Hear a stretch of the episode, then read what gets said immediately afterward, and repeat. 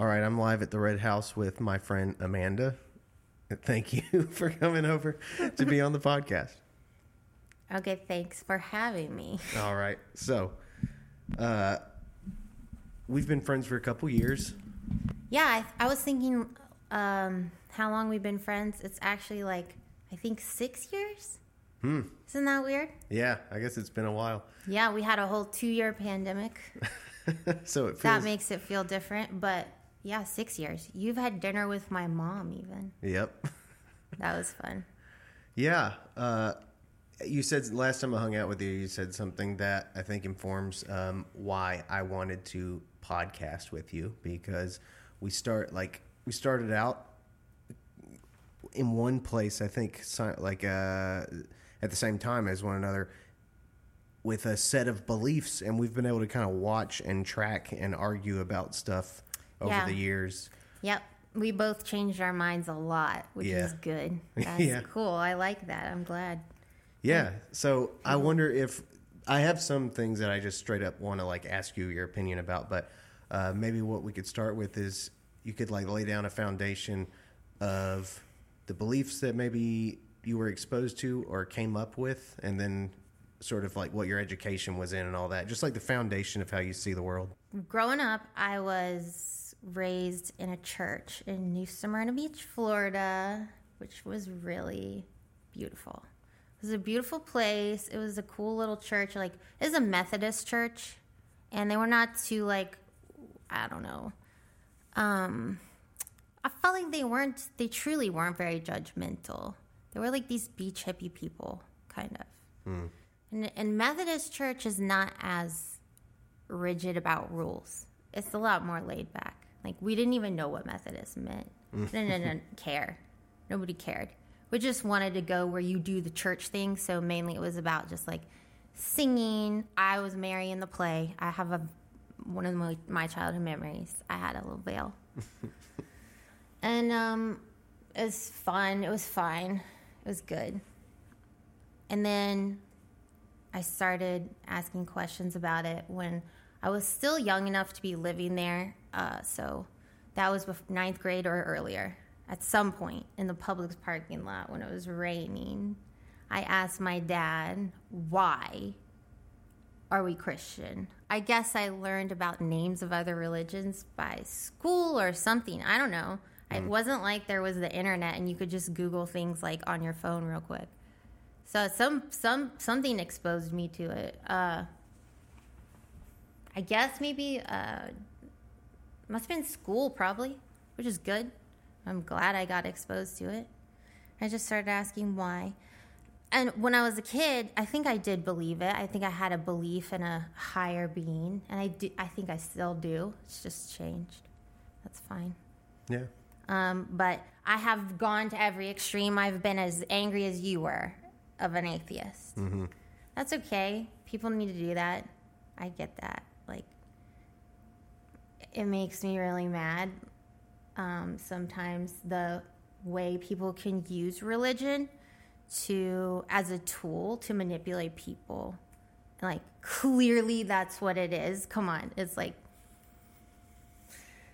it's not a. Uh, I, I, I mean, not always. I'm not saying it's always that. I just gave you an example from my childhood where, like, church, I think, and religion was really great for me. I was like, we, I like Sunday school. It was fun. And I went from that, from being seriously, like, angry atheist, Yeah. philosophy, like, just too, way too much into it. Like, uh, I wasn't too, it was good. I needed to do that. That's what I felt I needed to do at that time, and that's what I did. So that's fine. And then I decided, well, I'm done with this for now. I'm going to slowly become really Catholic, but never I maintain. And you can go back and look way back in our text. I promise you. I've never done it because I'm like, this Yeah. would be way too crazy. Because that was like four years ago. Yeah. I swear, though, I always said with our arguing came down to one major question, which was, um, is it possible that you're wrong that, mm-hmm. that about this? And my answer, I maintain, was always yes, of course. And and yes, it's possible. Yes, of course. Now that I think is the difference between the way I was Catholic and the way a lot of other people are Catholic. They mm-hmm. cannot. They cannot even say it. One once I felt maybe it would help if you put it when when I was in this argument with a person. Like, can you hold the belief? You don't have to assent to the belief and say it's not. Like it's like you can do you can have these two things simultaneous beliefs. One, yes, it's possible. Two, I believe it's actually true though. Mm-hmm. Yeah, spot on. Um, I think that is why I wanted to talk about this subject because I, I remember it the same way. Like I, I, I remember too that you did admit like that was it was a it Good. Because one time I swear you argue with me about it, but Well, that's okay. we argued a lot. like I remember Yeah. being outside of Camino and people act, like we were outside at the picnic tables and people were actually looking back over at us because we were arguing so much about religious views like Really? loudly. Yeah. I don't remember that. Yeah, it was uh it was funny. But yeah, we got really it was an in, you were my intense like debate partner for Yeah. Years. Yeah. Um, but I, I wanted to like highlight that because I'm fascinated by what I've watched because of that period, because of other time periods where we've talked about ideas.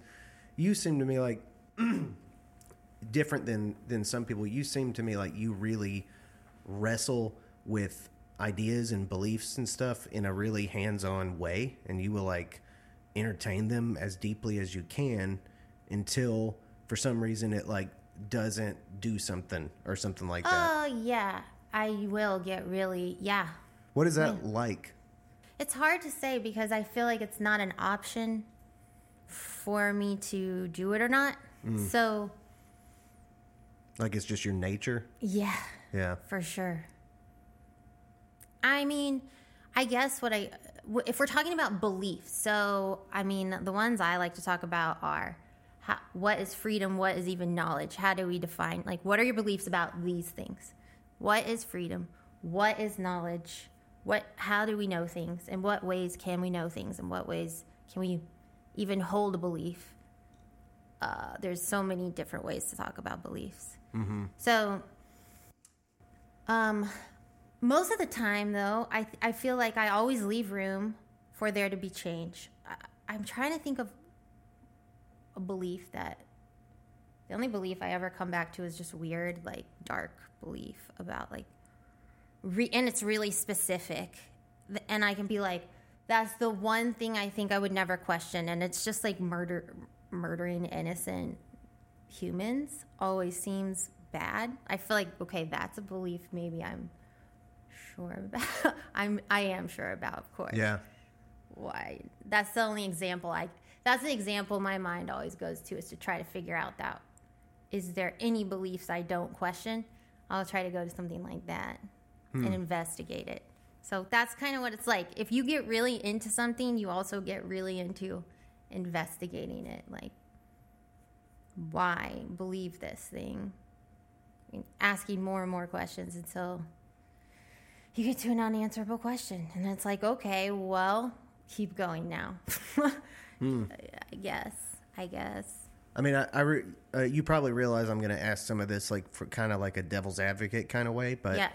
because I it's not like I don't understand that curiosity, but you know there are some people in the world that it's a lot more simple than that. It's a lot more like you find a model that works that like brings about a, a bearable life, and you just do that. What do you think it is for you that, that like that that simplicity doesn't speak to you? Like you need to keep going. What? Okay. I I don't equate changing my ideas often with like okay. I what do you mean by simple? you know, like someone who, I don't know, like what I observe from uh, maybe if we think of like fundamentalist Christians sometimes, it's not like it's not like matters of theology or philosophy or whatever aren't interesting period to them, but it's more like what is what is the good in challenging ideas uh, related to say Christianity if I like my life is functioning. I'm happy with what I believe, and like I sleep okay at night. You know, they they find like I think a lot of not just Christianity, but a lot of people who settle into a belief system uh, of that sort they kind of do it and it brings them some sort of peace. And it sounds like for you, you're more invested, personally invested in sort of like the question aspect of it and taking that as far as it can go. Yeah. But what does that have to do with simplicity? Uh, it seems, uh, I guess, Like it's not simple? Like that's a not simple thing to do? yeah, I think like, um, I guess I would say, well, questioning things to the degree that you do and the degree that a lot of people do, questioning those belief systems to the point where you can't even always hold them or whatever. Sometimes you like lose the belief system. Yeah. Seems like it would be simpler for you, easier for you if you were just like, fuck it, I'll just have a belief system and not question it. But oh. that's not your nature. Yeah, it's not. I literally couldn't do it. Obviously, you don't know where every part of your nature and your brain and everything comes from, but Why why is it like that? My dad's is like that. So is my sister's. Mm. So that is a part of My family a little bit. He's my dad's the one who said, I don't know when I asked him, Why are we Christian? Mm. Why do you believe in this God and not a different God? He would say, I don't know. There's not basically he would say there's not a good answer. He I mean, he would say something that it means in other words it's not a good answer. I, I don't have a good answer. There's no good answer. I guess I'll ask you this since you were talking about what are beliefs and stuff. Maybe we'll start there. Like, Yeah. what can you tell me about what beliefs actually are? Because I, I have some opinions that may be different from you. On that. Okay. What are beliefs? That's a really hard. Okay. So, I would say it's an idea that you hold as true. I think it needs to be something or something you think is at least possibly true because that's what beliefs are for me.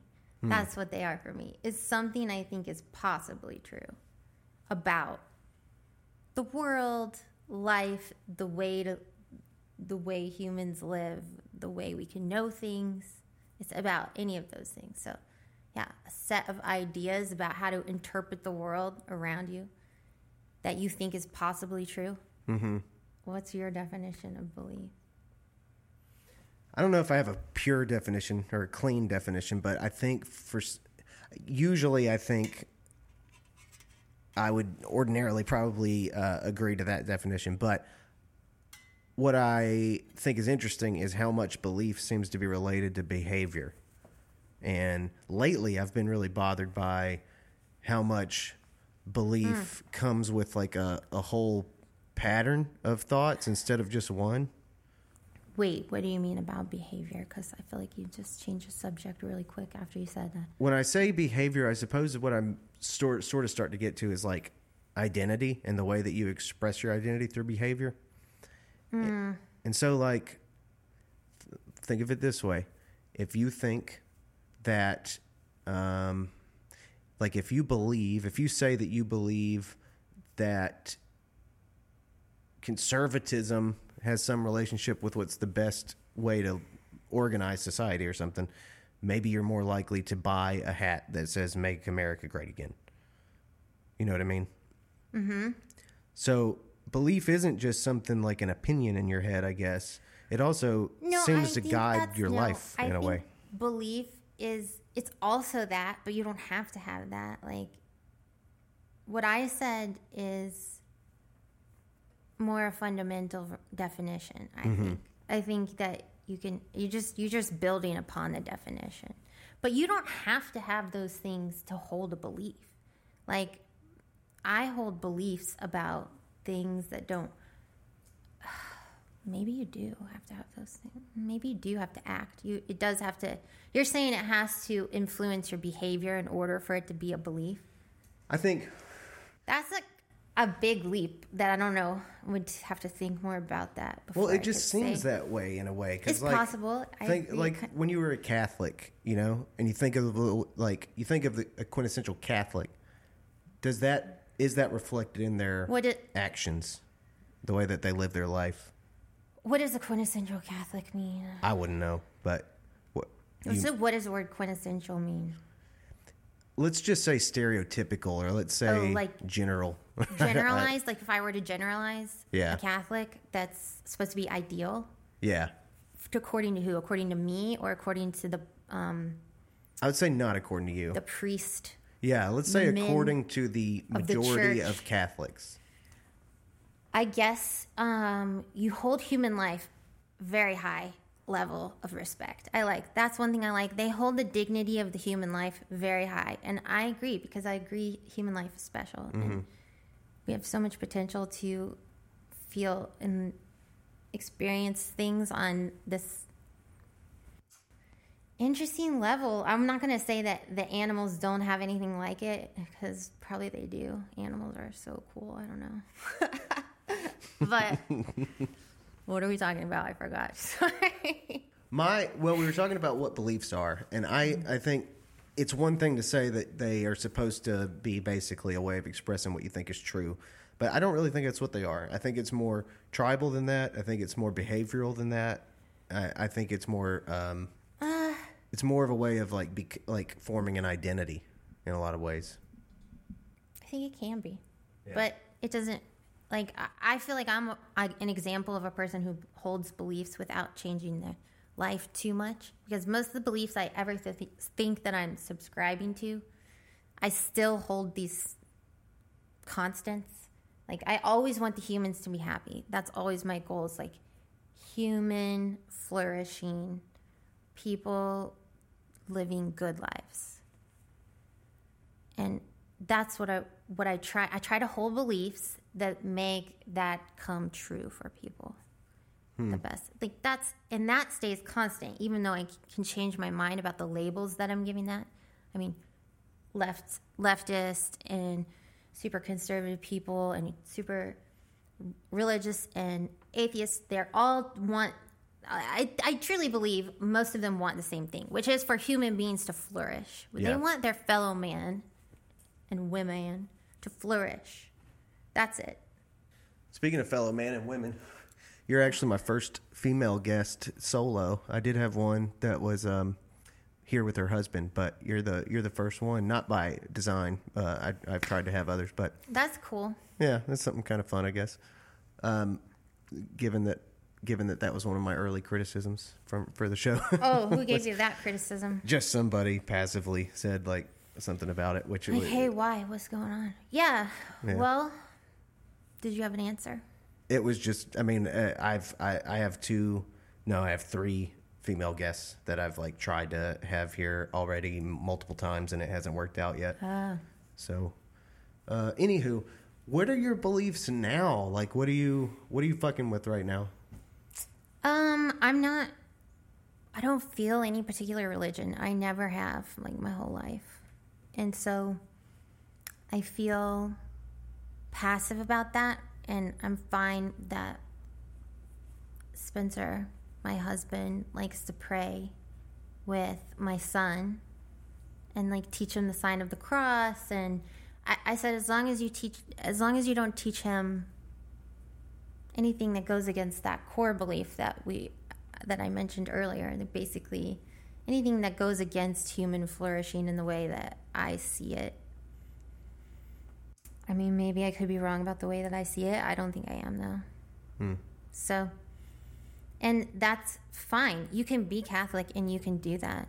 There are a lot of I there are a lot of very let's say well-meaning Catholics that truly I, I've met them. I, I feel like I've I haven't I don't know if I've had deep enough conversations with them other than Spencer about their beliefs. I've I've seen I know I've seen some behavior and uh how should I put it? Opinions that I do feel are destructive from them for sure.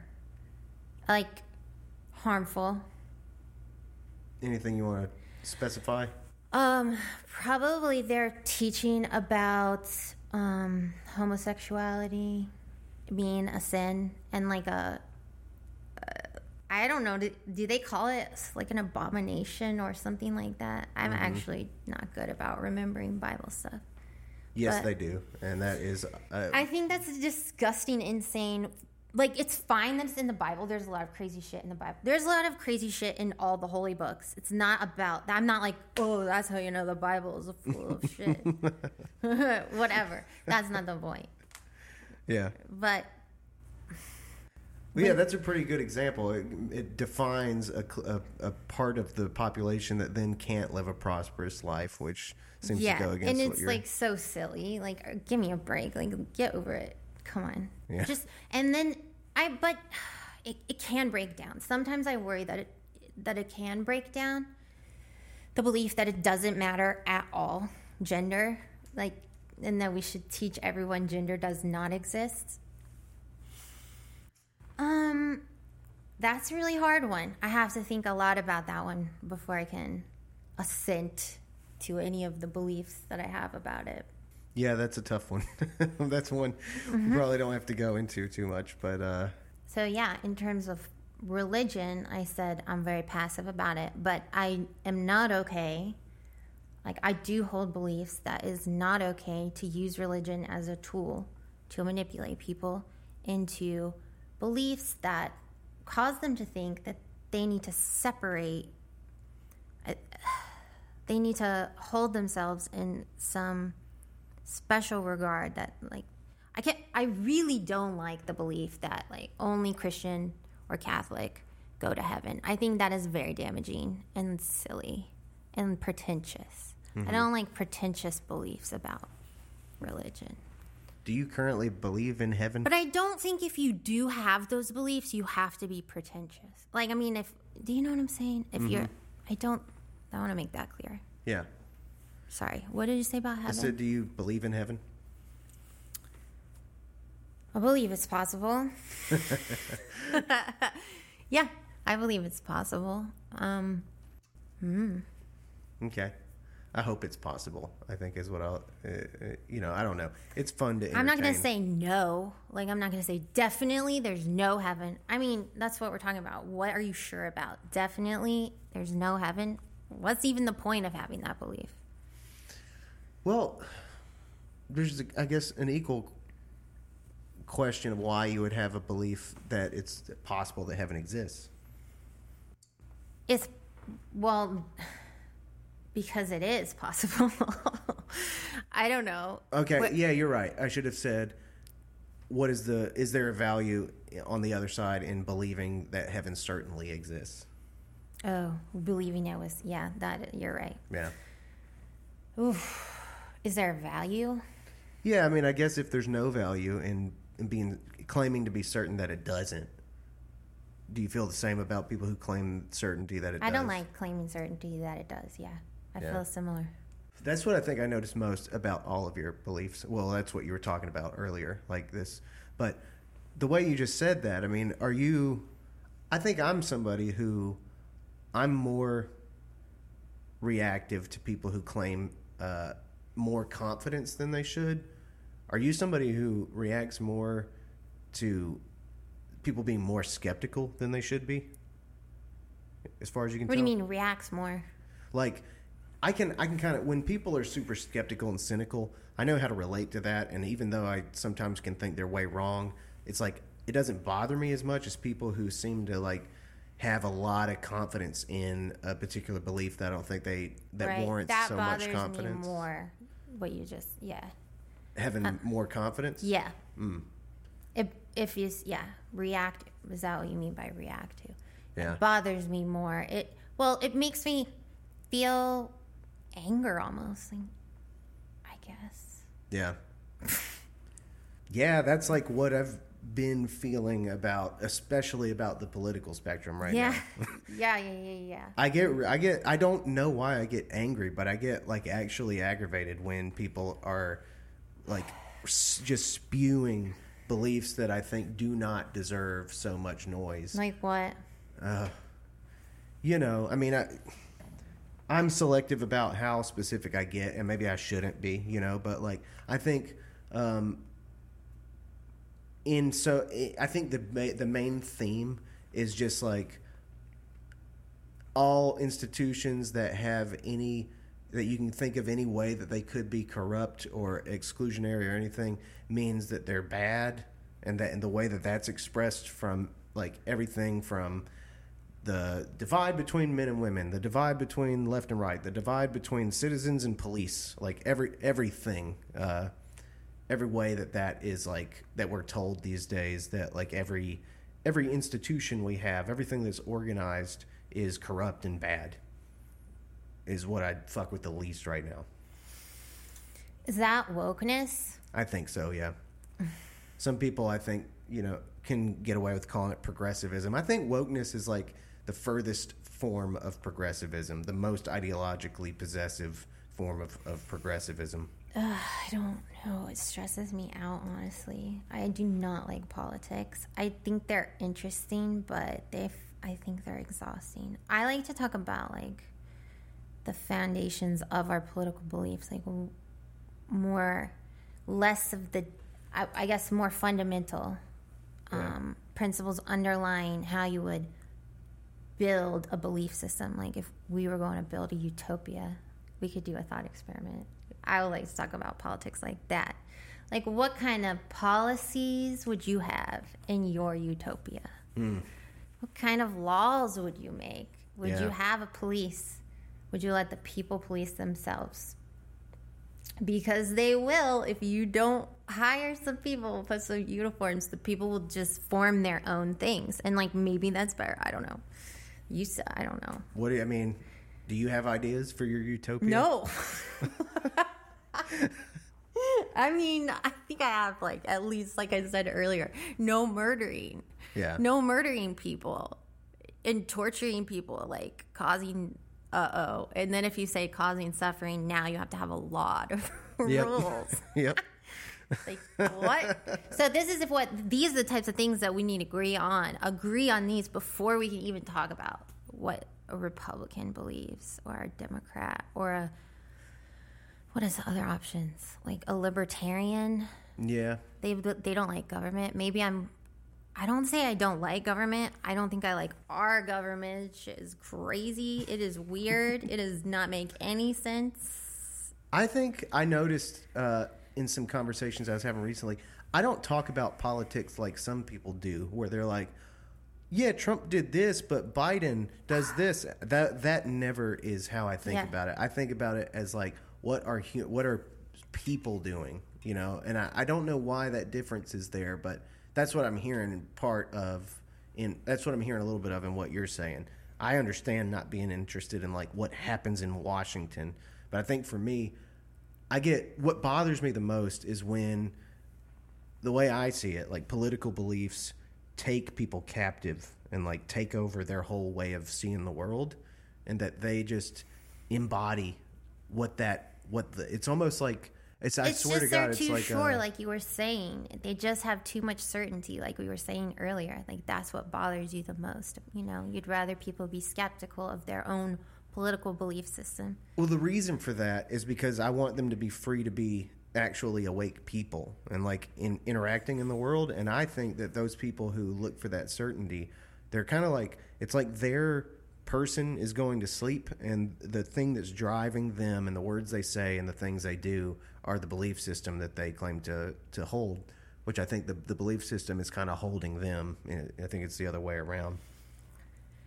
Yeah, it's a very it's become too um it's it's, it's have, it has too much power but i think that that like it got put there artificially. So i don't blame people hmm. for falling into that trap that they set for everyone. How do you think it got put there artificially? Well because especially the media like kanye west has he, have you seen his instagram? He's going crazy. And this and he's a good example because he's not going crazy. He is, but he isn't. I have to, is it bad to say people go crazy because sometimes because I work in mental health and sometimes I say it to my patients and I sh- I feel like should is it okay to say people go crazy? I sure as fuck think so. I think it is, but anyway, who was going crazy? Kanye. Yeah. Okay. So the media, the the the Hollywood elite, the pop stars, the movie stars, they all advocate for liberal and and leftist mm-hmm. ideas of the world. Yeah. But so in that way, they're giving a lot of power to that belief system. And it's it's I think most people believe it in a superficial way that they don't even know. They they don't do what we just did about the utopia and they're not mm-hmm. like okay, first let's figure this out. Now we we could talk about what policies we want to have and how are, how like how are we going to run an economy? Excuse me, are you an economist? No. Right. No, most people are not economists. And if you don't have the like very clear view, fundamental like beliefs about how just the economy works, that's just one of them.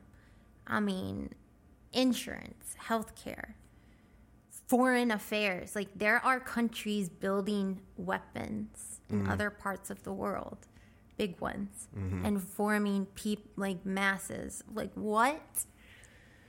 that's not good. It's very stressful. So it's like, well, guess what? How are we going to make So it's not that's not even what you ask yourself is like how do you make a utopia? Okay, that's great if we figure that out. But that doesn't mean it's going to function in this world that we live in now. Yeah. Because someone's going to come take your utopia over. Possibly, maybe. This is tricky. We need to stop thinking that's true. I don't think it has to be true.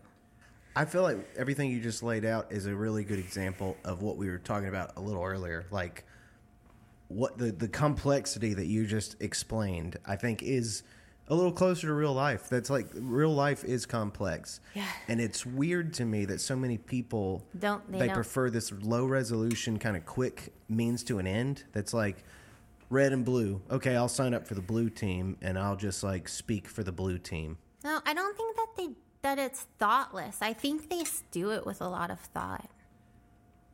I did it. I used to be very liberal, like, and I would say I still hold plenty of maybe more left leaning beliefs. I do, um, but I don't think that if we elect a liberal Congress and a liberal president, um, things will change the way that they like. I guess I have less hope in this label and this. I don't know. It, it it's.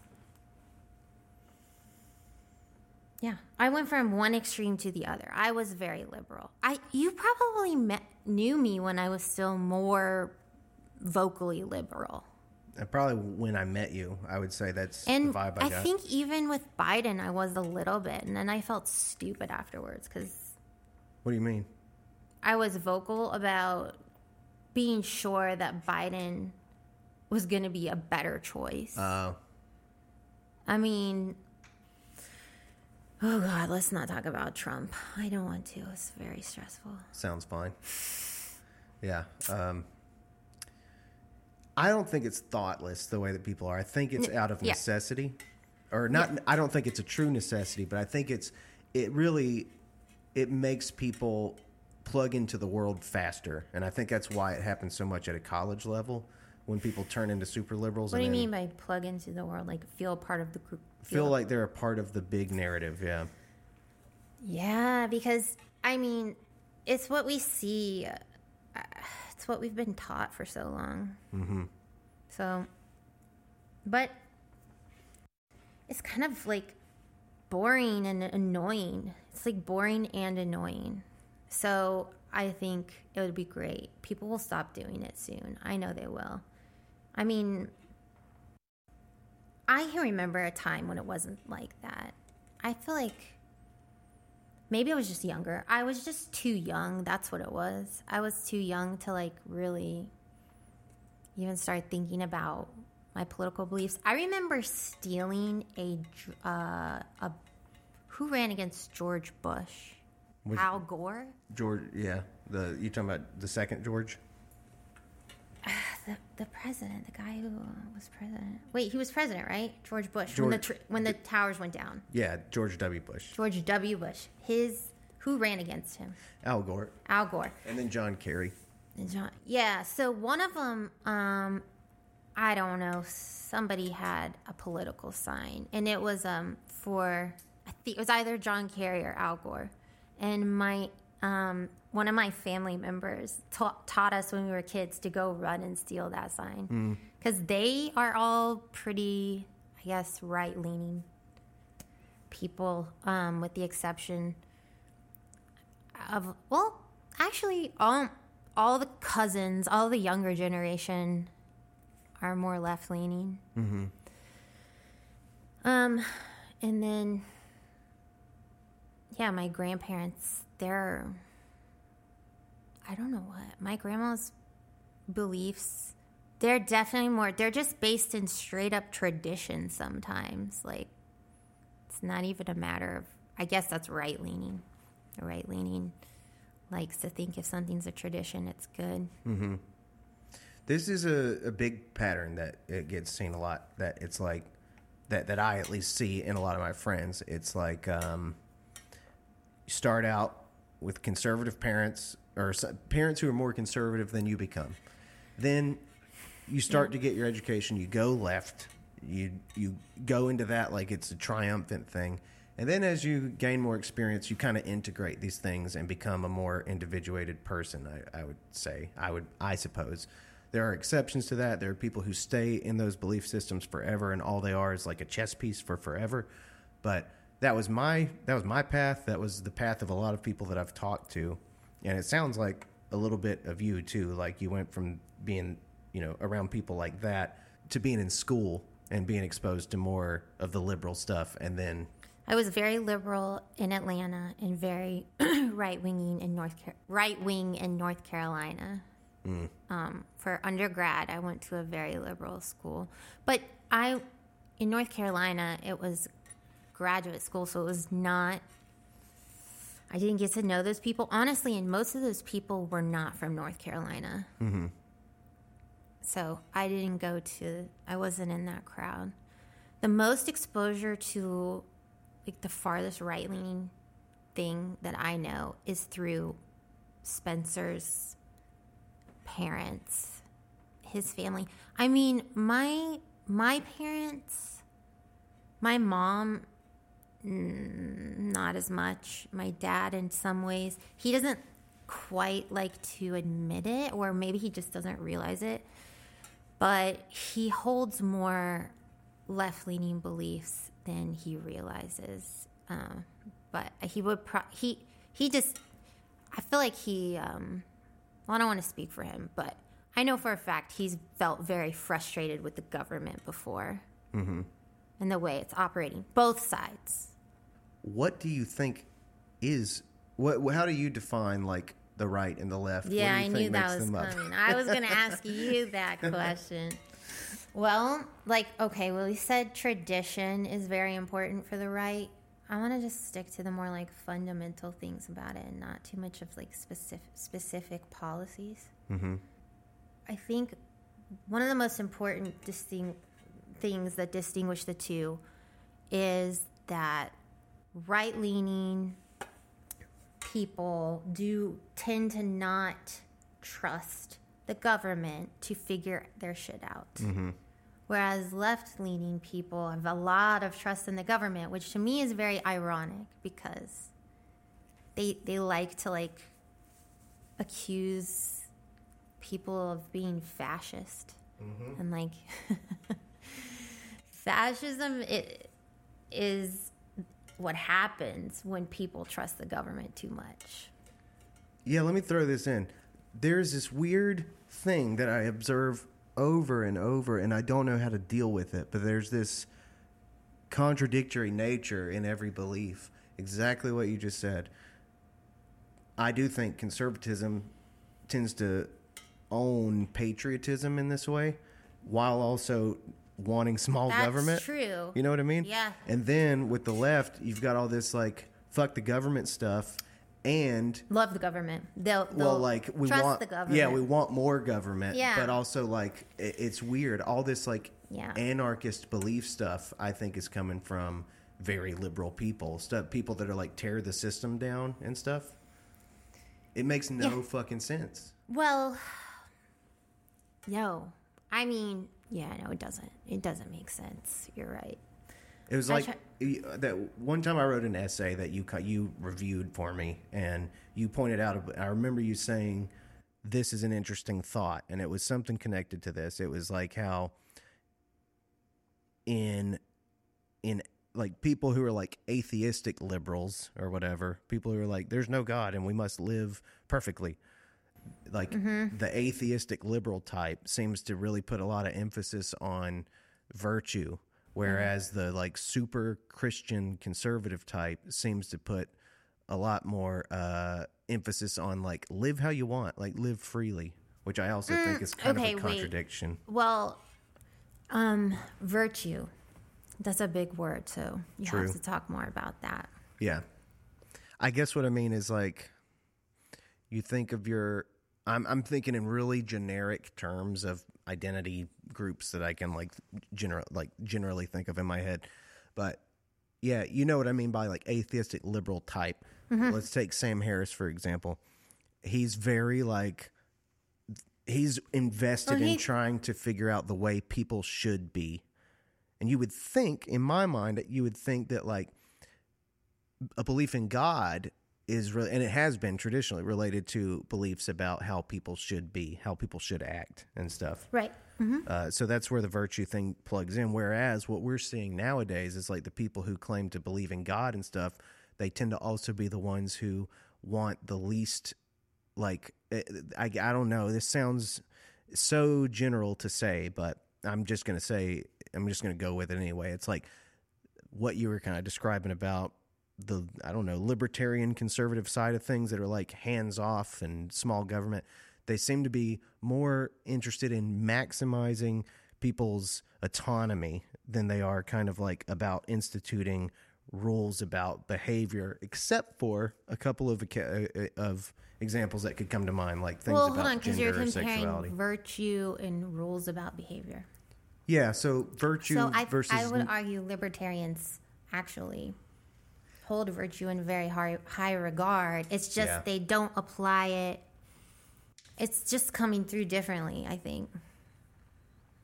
Yeah, I guess their virtue, the virtue they're focused on is that. Well, it's that autonomy too, though. Like they, they're some of them Ron Paul types were like, "Fuck it, you should be able to uh, die of drug use if you want to. That's your right. You're, you're free." Whereas on, I would say the, liberal side, it's uh, um, you know, I think there's more of that. Drug use is a bad example because uh, Yeah. that does fall apart because Yeah, it does. conservatives traditionally have given more of a shit about that, and liberals are more accommodating to addiction and stuff. Oh, wow. You just said a lot of different ideas. Like, Yeah. you just said a lot of things. yeah, We could talk about any of them.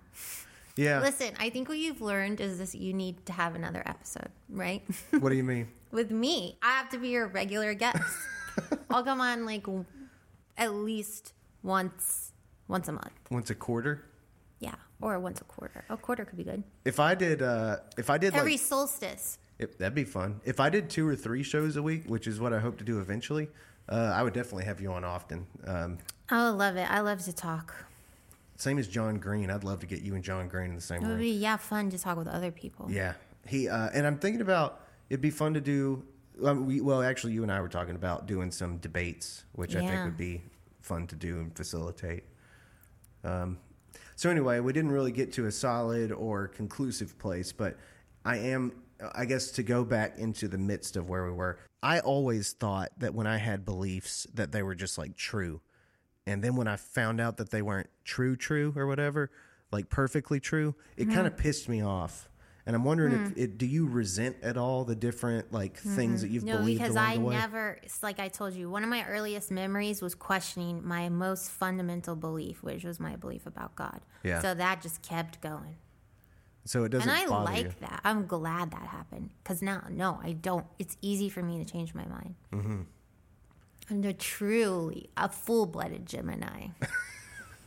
Yeah, let's, Let's talk, talk, about, about, that. yeah, that's fun. I've been looking at everybody's like it's, it's fun because I know a lot of personalities because I have to look at people's birthdays.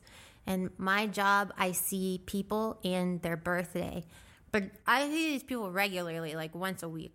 I mm-hmm. got like it's not the same as a regular. It's very rare to see people that regularly in healthcare. Only a few specific things, I guess, you would see them that often. And get to know them so deeply and then get to also see their birthday.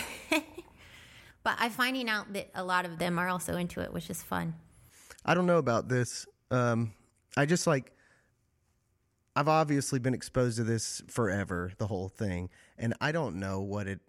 I don't know, but I. I don't know how to justify that belief. That's one of them that's like to me in the total category of like mythology.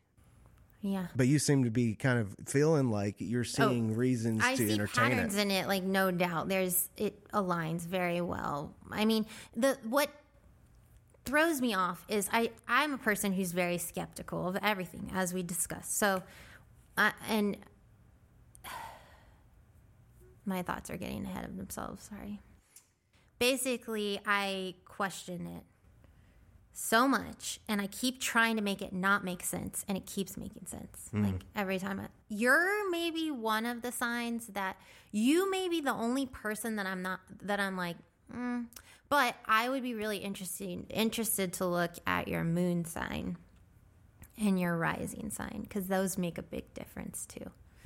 And it wasn't until I learned about the three different ones and the ways they are divided. We talked about this a little bit, but they're divided by um, cardinal, fixed, and mutable.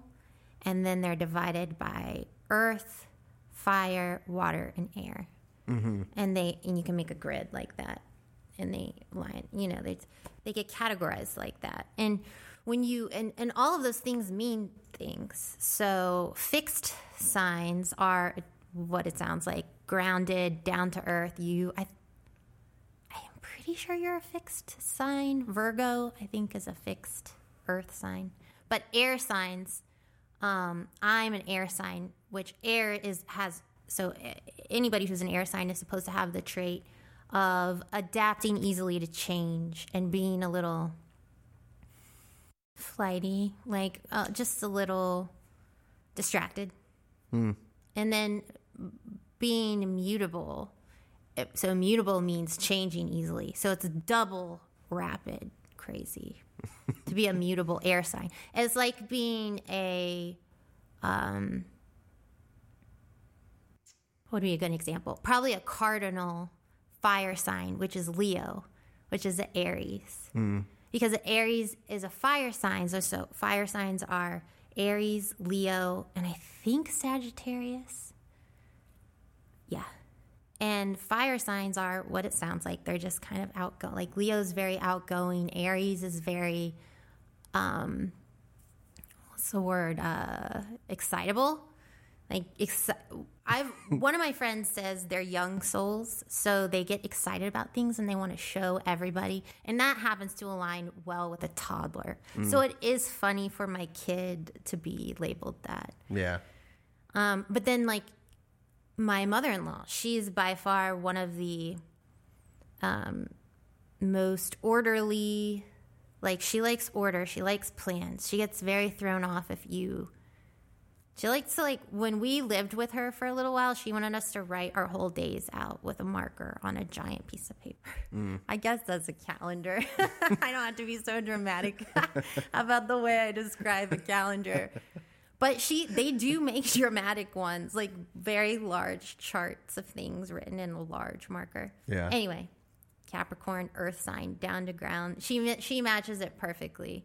Every and my father-in-law is very like emotional, dreamy, and he is a Pisces, which is a water sign. Like Scorpio is also a water sign, which is Spencer. He's also very dreamy, writer, poet, whatever. Mm. It just, I love it. I love that my sister is also a Gemini. I think that's really fun because she's like the only other one I know, and we are we think a lot alike. That constant questioning, that's part of it. Some people say like the, I guess the things people like to say are bad about Geminis, and people like to hate on Geminis and Scorpios. I think I'd say that they're the least liked. Me and Spencer's signs.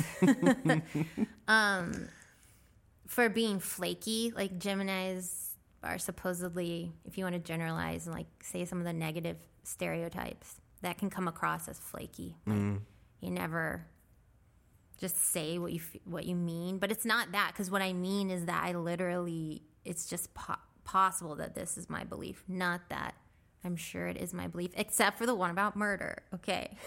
and like I guess like also punching people in the face. like, Stuff like that, like just like unnecessary mayhem. Hmm. Like I can feel confident about that belief. Unnecessary mayhem. Maybe, unless somebody came along and was like, well, what if you have to have unnecessary mayhem in order to save this baby right now? Then what can I hold the belief? You could hold the belief that it's the right thing to do, but not hold the belief that it's a good thing to do. Like it's a nice, or- and, and that is like a productive thing. I don't know. What is the? Is there a utility in the whole? Um, what do you call it? Sad asparagus stuff. The um, Sad asparagus. sad asp- You know, like uh, Jiminy Cricket and sad asparagus, Virgin, all these things. What is the Horoscopes. oh, horoscopes? What is it? Zodiac. Okay, so there's the thing. Like, I am not so into horoscopes because I feel like that's going a little too far with it. Because I don't know, maybe I just haven't read good horoscopes. I'm I- sure it I could be fine. I'm more into the zodiac, which is just that you have an Earth, Moon. Well, you have a whole chart. It's cool. You can look at the whole thing for free online, but you have to know the time you were born. I had my time wrong. And this is part of what made me believe it all more. We talked about this last time I saw you. Um, I was off by like 40 minutes or something, and it changed all three of them. Because before that, I was like, and I kind of let it go because I was like, these do not match. This is not. This is none of this is true, and I didn't even bo- bother to like keep worrying about it. I guess. And then, well, because most of the time I was like supposedly on the cusp. If you look at, if you just Google June, oh, should I say? I'm not going to say my, whatever. On the cusp, meaning you can be um between two signs. And I always was like okay with that because I always thought I was more Gemini than Cancer. That's the other. Cancers are very like emotionally needy in a way. Like they they they feel a lot, and I am more of a thinker than a feeler. Mm-hmm. So t- I was always just like, that doesn't match. I Yeah. So when I figured, when I got the real time, and I like, and then it said I was a Capricorn moon, which is a planner, organizer. Uh, like that's my mother-in-law. She's Capricorn. I was like, that doesn't make sense. I think, and like a Virgo rising, which is you.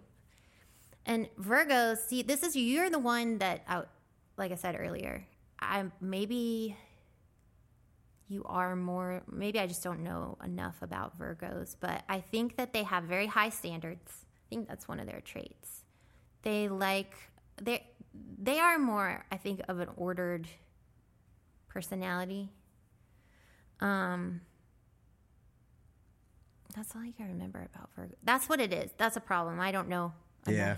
I don't know. How would you even It. describe your like if you were going to describe your personality as it would read in a zodiac sign? Introverted, extroverted. Yeah, I would say like soon uh, you will get a new job opportunity. Or No, that's a horoscope. that is not as cool. We're not talking about horoscopes.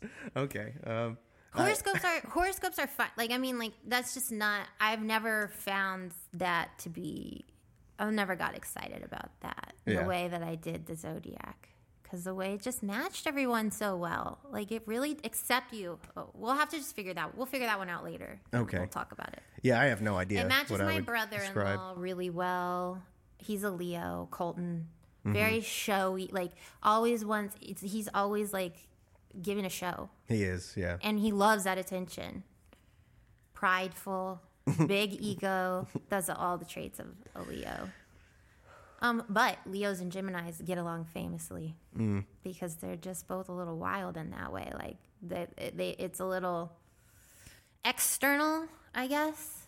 Li- Like maybe that's one way the signs are divided a little bit. Like I, I'm pretty sure water signs in general, Cancer, Scorpio, Pisces, they're m- maybe tend to be on the more introverted side. I guess if you were going to generalize them in that way. So what does it all mean if this is all true or whatever? What does it Ah, mean? That's why it's so fun because it doesn't really mean it. It's just like it's just it's just fun to talk about. Like.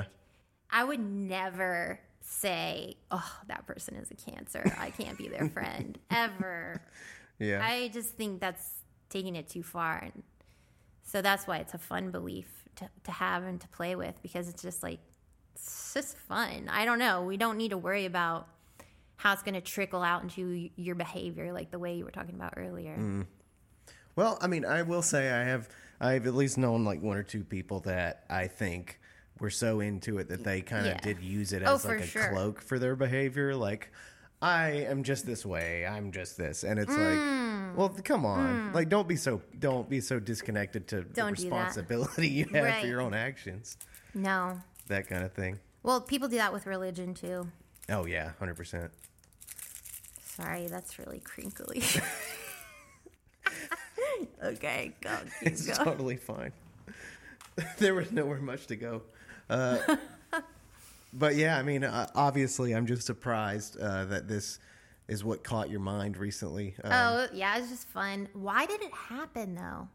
Why something set me off? It wasn't just like one day I woke up and I was like, "Let me look at this." Yeah, I was going to ask. I mean, you must have been exposed to this before. I It was my think. friend's birthday, I think, that everyone was talking about it, and they also like would post things on Instagram. I don't know if you've seen those memes where it's just memes of the zodiac. So I see shit like that. Yeah, you don't. I, I see You people post things like Oh. that. That's how I got exposed to it.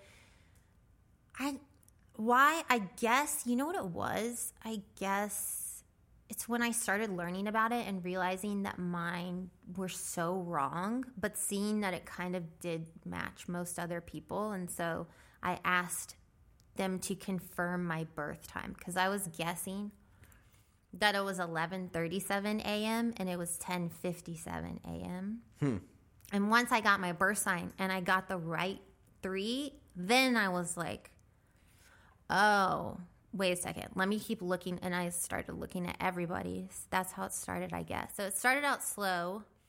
And then I looked up my sun, moon, and rising. And then I was like, all three of these seem not right. Like, got my birth time, looked at it again, and they were all perfect. Hmm. So then I then everybody else is so far, yeah. Where did this stuff come from?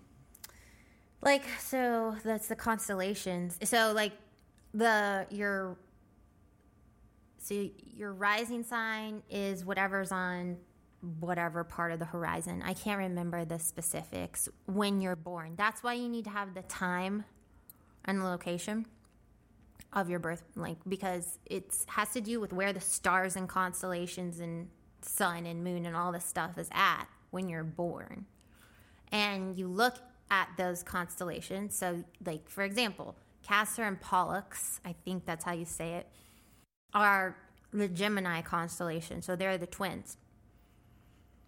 Um, that was, I guess, the constellation where the sun. I don't know. I'm not fully sure on how like the birth chart thing actually works, but it's the foundations are in the constellations. And so there's a story of these twins in Greek mythology.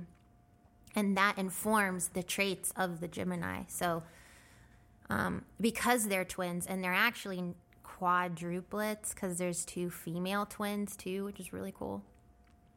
It's sad. I don't know their names though, but they're harder to pronounce, so I can't remember them. Um, but so one of the traits of a Gemini is supposed to be like thinks twice as fast and talks twice as fast. mm. Partially based on the story of the twins and the image of twins. And so I only know that that I guess I only really know the story of Castor and Pollux. I have a book that explains all the mythology of the each one, each constellation that matches, you know, the mm-hmm. sign. So it's really cool because I don't know, like maybe when I try to really entertain the notion that it's based in something real, I the only my mind goes to energy, I guess, and the type of energy that's in a certain place at a certain time can it influence the your the, your characteristics, like the traits, like your personality traits. Maybe I don't know. Yeah, probably like energy. What do you mean by energy? Gosh, that's the question. yeah. On one hand, I think I notice, well, on one hand, I just don't believe in this stuff. But on the other hand, um, one thing that feels stupid as time goes by is like how many different versions there are of like language that represents observations that we don't seem to have better language for, and how it seems kind of it seems a little too frivolous to not try to at least engage in entertaining these possibilities. You know, um, that's like my my more optimistic side speaking and being like, it's not a good idea to just dismiss every belief that that is presented to you all the time and never try to entertain the possibilities of what there are out there. But my skepticism seems to always win, and that part is always like, don't no, don't entertain anything. What do you, so so you don't entertain any beliefs? No, I, I don't mean it quite as that that harshly, but it's like the conclusion that my skepticism has come to is like do not give your sense of identity over to anything. So like anything that sort of organizes you, don't fuck with it because I don't think that being organized in such a way as that things that like predate me, things that aren't me, uh, I don't Wait, you had. think that about the zodiac even? yeah, I would say so. Because it's a system of organi- organization. Yeah, and the it is different because of what you said. Like it describes me in past tense. It doesn't describe what I'm supposed to do moving forward. You know, so that makes it a little different. It doesn't. Well, it kind of does. The zodiac. Mm-hmm. Yeah. Yeah, like- it doesn't like. Yeah, I think that your personality traits will inspire your. Like I ended up going to school for philosophy because I had that questioning nature, and I mean, I think in that way, your personality, if it does shape your personality, your personality will lead you towards certain paths in life. well, your nature would if that's what it actually describes. What I mean Yeah. is, But you don't have to. You can't be like, oh, I can't do this because of a Gemini. Oh man, I wish I could do this, but I can't. more specifically, what I mean is like in 2024, I won't be tempted to go vote for the Zodiac candidate for president. You know what I mean? well, you would never. Yeah, it's not. There's no need to. There's no Zodiac party in the United States. Right. that's no, it mean. doesn't ever go that far because Yeah. they all have. They all have really bad things about them, and they all have really good things about them.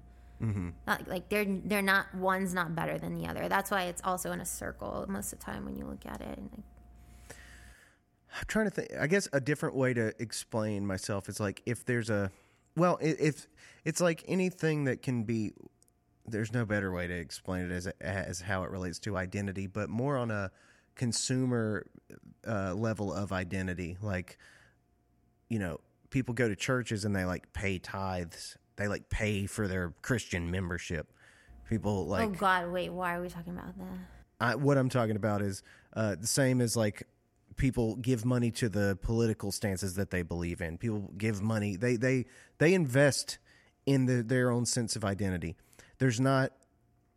Well, so what I'm saying is I'm not going to go to a zodiac seminar and like pay some paid tickets to hear somebody tell me that I'm a Virgo and that this is uh, how that works. Good. I'm glad you would never do that. Yeah. Yeah, it's not supposed to ever get that serious. My, most of the people that I know that are into it don't take it that far. Anyway, that's. I mean, it's tends to be the case with like most beliefs that I hold. Like I was saying earlier, is that I'm. I try not to let it take me away from my core beliefs. Mm-hmm. But I guess they're so vague that it seems kind of like, what are you talking about? I mean, yeah, not murdering people. I mean, reducing suffering. I love not murdering people. I love how much it is uh, tied into like everything. I mean, that's, yeah, I don't know. So that is the one belief that you feel most certain about. I mean, yeah, I definitely feel certain. And the only way to question that is to be like, well, I mean, if I want to play my own devil's advocate, uh, which I do all the time. Yeah. Anyway, it would be to say that what if, what about going to war and murdering? Does that count? Um,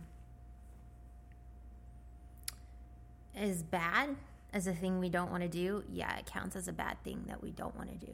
Does is could it might might it could it possibly also be a necessary thing that happened and might happen again? Possible? Yeah, it's possible. Yeah. Should we think people are bad or wrong for wanting to be part of that that group that is going to go to murder for us? That's where it breaks down. That's where that belief breaks down. Mm.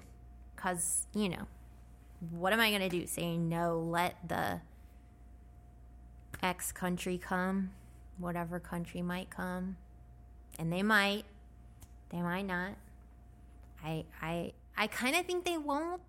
I'm, I think whatever war of the future might happen is not going to be like, hopefully, it's not going to be a bloody situation. It's going to be more of a war that the people don't notice as much, which is already happening a little bit. Um, a war of technology and science and healthcare. Yeah. I think there's something profound in what you were kind of floating around there about the disconnection that there actually is from like what might be the most ideal thing you can imagine and what might be necessary. I feel like that is a big conflict that we experience a lot because I feel like a lot of folks are stuck in their idealism and in saying like there are certain things you can't do. We can't do these things. And we fail sometimes to recognize that like Sometimes. there's certain things that are necessary to Yeah. do. And we're not taking that into consideration. Yeah. Like some hard ones, I think one hard one is like gun ownership. I think. I mean, some people think you're, if you don't own a, own a gun, you're not a responsible citizen. And some people think if you do own a gun, you're like Totally part of immoral. the reason why people are murdered innocently by guns. Yeah. Those are the two ends of the spectrum that we're working with. So, where would I fall on that? Hmm. Yeah. Where would you? Where would you? Me? Yeah. I fuck it. I'm like very uh on a basic level very in in favor of people uh embracing the right that they have to protect themselves with weaponry. Okay, how about the distribution of weapons? Should there be any regulation like surrounding that? Yes, I, I'm not somebody who thinks you should be able to buy tanks or automatics or whatever. What about like just your regular average handgun? Should you have to pass any test in order to buy one? Pistols, uh, w- uh well, for first, I guess I'll just acknowledge with most firearms you already do, especially What if you have a background? Should you be allowed to buy one? What if What- you what- have a, what background? a violence of assault with a with a weapon? Yeah, it does get froggy. Um, and I'm and for me, I'm comfortable with that complexity and working Yeah. through that. I'm not Yeah. somebody who says, "Period." Everyone should have a gun. That's not where I fall on the spectrum. I'm I'm comfortable with thinking about things like that. I'm comfortable with kind of acknowledging that I can imagine.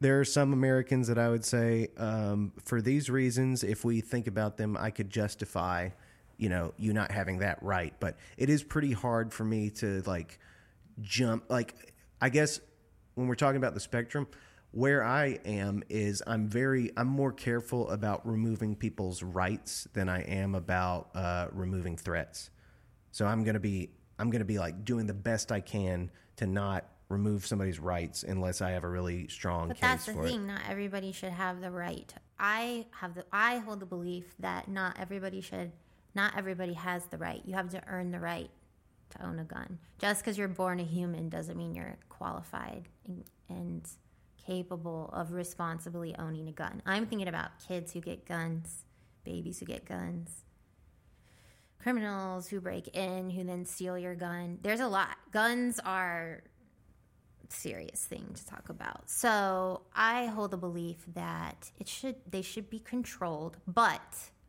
I don't necessarily trust the government to control them. It's exactly what I was about to get into. Yeah. Because like the Second Amendment isn't about because all of what you just described, they're really serious problems that we can hopefully, I believe, our best bet at controlling them is socially and and through like lifestyle and through you know being smart uh, rather than because because the the point of the Second Amendment is to, that the government can't keep us from this right that we have that they don't give us. They don't give us this right. It's just a right that we have. But that does still require like your average citizen has to teach their kids about guns if they're going to have them in their house and shit like that. Right. And they have to store them properly. I mean, uh, hidden, locked, and then and then you're like, "Well, what about when somebody breaks in the middle of the night? Do I want it hidden and locked up in a cabinet?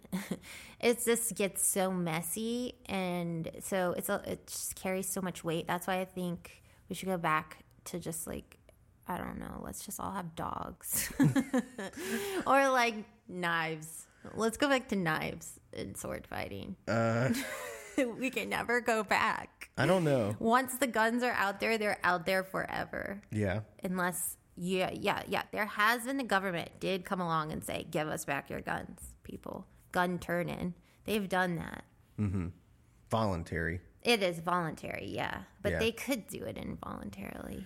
I mean, they Just could, like they're but- making um new cars, all cars made after twenty some twenty two or twenty one. I don't know. Maybe not all cars, but I know like there's going to be a good amount of cars that are made with kill switches. that somebody else controls. Yeah, clearly, yeah, Whoa, yeah, yeah. That's a thing. that's interesting to think That's about. a thing that's going to happen with cars. So don't sell your old car in case you need like a getaway. Yeah, that's what I'm just thinking. Uh, yeah, I mean, it's tough. so the intention is right. Like, what if somebody kidnapped your child and that kill switch is what allowed you to stop them and get your child back? Or a police like the police uses uses the kill switch to stop a drunk driver that would have killed your child or um could be any number of like madmen on the loose just that it could be instantly stopped right but then there's a lot of harm it could cause because mm-hmm. obviously if that power is out there we don't know how, how people are going to be capable of using it Yeah, and they will abuse it. That's what we've learned. I think if we've learned anything, if we look at our past, is that human beings are greedy when they get power and money, and money corrupts. I do believe that. I do like that lesson of the Bible. Jesus flipping the tables. yeah. That's a good scene. Rebellious Jesus. Yeah. I, I like I like angry Jesus and I like sad Jesus. Uh, in one of the Gospels, You know more Jesus than I do, honestly. I mean, it was my whole life. yeah, you know, it was for- more of your life than it was mine. There's, For sure. In one of the Gospels, Jesus is depicted more like uh, unable to kind of reckon with what's happening and sort of lamenting it and sort Mm-hmm. of uh, like he's the victim of God in this way. In and which part of the Bible is that? it's in one of the Gospels. Uh, I don't know which one, but I just I remember hearing I, there was this guy. Man, I can't remember his name now, but he's he's been a he was a professor at UNC Chapel Hill for a long time, and I watched a speech from him, and he pointed this out, and it was just like I just thought it was a beautiful idea because we we get this weird kind of like like watered down like Sunday morning version of Jesus. Sometime, you oh, know, he's just the savior. But when you mm-hmm. look at these He's like, yeah, way more than that. yeah, it's a lot more complex. And when you get into the nitty gritty and see these kind of different portraits of Jesus that different people tried to paint, it's kind of fun, you know, to to make it more complex. Religion is fascinating. I that was like the first thing I gravitated towards in college. My sister too. She's not excited about it like I was. She's like over it already, but that's okay. Like, so what? Why did you gravitate to it so hardcore? When I when That was like the. Well, we talked about how I just question everything. I mean, Yeah. that's the question. If you had to say like, what is the question? I mean, if you don't have that question, it's hard to. It can be hard to answer question, other questions. It doesn't have to be. Um, but sometimes I guess I wonder about the belief about just the more like the big, huge general belief in a higher power and mm-hmm. or a higher force, something bigger than yourself. If you don't have that at all, might it might it be a bad thing? It might. I'm not sure. Sometimes I worry it might be. I do too, Yeah. and I don't have that belief, but I do sometimes wonder about that because You don't have what belief? I don't. I don't claim a belief in like a defined or, or like even a conceptualized higher power that I think exists. You don't think any higher power exists? I don't claim to believe it. That's for sure. And I, I You don't know. Do you believe in the possibility of it? That's part of being agnostic, is that you don't actually assent to any one specific belief system. It's just the belief that there is something. Well, I still don't. I don't call myself agnostic just because we're all agnostic in that way, and I just I'm I'm subjected to agnosticism because like beyond what we perceive as our beliefs, none of us can say much about being certain about anything. So by default, I think that we're all we're all quietly agnostic, and then we we by through our identities take on the role You of, of affirmative beliefs. You just don't want to label yourself with that. I just I know that that's that's how we all are. So yes, I am Like, that. Okay. But okay. but I don't like that's where my identity comes in and where I disrupt it because I don't think of myself as that. So I don't. If somebody asks me, I'm not going to say that I'm agnostic. I'm Why? gonna That's just a shortcut word to describe a really complicated belief. well, like I mean, I'm just being kind of semantic about it. I think because I don't identify with it.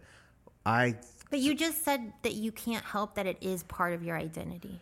yeah, I mean like it's part of my na- It's part of it's our default nature. Right. So So, you do identify with it in the like most important way you possibly could identify with a thing. well, no, I don't choose to identify with it. It is Yeah, part of because me. but just because you don't choose something doesn't mean that you can't have that belief. Like you you think if Well, no, order- that's what I mean. I don't think of it as a belief. I think of it as like when it comes down to it, I'm admitting that like certainty is something that can't be had, and so for that reason, saying you're agnostic is like saying you're human. we've had this argument before and it's hard for me to navigate. Mm. Well, maybe the term doesn't matter. So if if it doesn't matter, and if I'm wrong, and if it's not a part of our nature, then I'll say no, I'm not agnostic, or whatever, because I don't fuck with that term. It just means nothing to me. Um, I think it's stubborn to say it means nothing to you. It, it means no. It's, it doesn't. I don't identify with it. I mean, what should what it does mean it mean to to, me? identify with, with something? uh, that's a great question. What do you mean by that when you say that? That's I think where I lost you maybe. I just don't think it has anything to do with the way that it doesn't inform the way I perceive things, as far as I can tell. That's okay. This is the same argument we were having earlier about like if something is true about yourself, does it have to inform about your beliefs? Because agnosticism is a belief. Some people are not agnostic. Some people are very much one religion. Yeah, but what that's what I'm saying is beyond that religion, the truth of them as a blank slate, which they're not one. Like I'm not saying that people are blank slates, but the truth of their person, if you took the, if you took all of their culture and nurturing away from them, uh, and if they were really honest, the same way that we're trying to be, they can't say that they're certain that there's no God, and they can't say they're certain that there is a God uh, because the truth of people is that there is no certainty to be had as far as I as far as I'm concerned. I think the certainty that people claim to have is disingenuous, and for that hmm. reason, I well, think I think we're. fair. So, How do you mean? what do you mean by disingenuous? I think it's something that we tell ourselves that we're certain about, but we aren't. Like eh, when it comes down to it, Same way- but same wait, way that you said you're def- different. Like literally, I don't understand the word disingenuous. I think I'm. I think I don't understand the definition. not not sincere. not sincere. Mm-hmm. Not honest. Yeah, It's dishonest to like fully assent to one religion, Yeah, it literally means not genuine. and so dishonest. You could say that, like, because dishonest has a connotation that somebody could be lying. It's one thing to lie. It's But another lie, you thing. think they're lying to themselves. I think they are. I think their their certainty has a utility to it, but I don't think that it's actual certainty because it uh, it can't possibly be. Why? You don't think people can not hold any doubt that their ex God is true, is the one and only God? That's a good question. They can, and those people get fanatical, and those people get um, violent sometimes too, or mean- they use it as an excuse to become violent. I don't know. I think that is, I guess that's why I'm, that that's to me an example on a behavioral level of what it takes to justify certainty like that. Like when people need, for some reason, to hold certainty so closely to their heart that it kind of radicalizes them. To me, that's a great example of why it isn't genuine, sincere certainty. It's it's violent in its nature if it's to that degree. yeah, What's the violence for if you're so sure? If your belief is so secure, why why why the violence?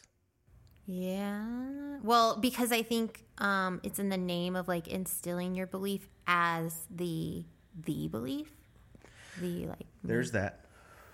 Yeah. It's usually in the name of that. It's in the name of like protesting against something that they would think is the opposite of that belief.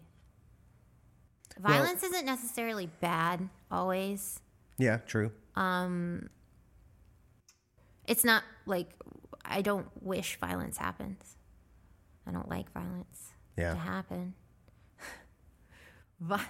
I mean, violence is a really heavy word. Like, I think um, disagreement is good, and I think we need those feelings of discontent and Yeah. negativity and pessimism and You we need shouldn't pushback. Shun all of that. We shouldn't shun all those feelings Yeah. because they're bad feelings.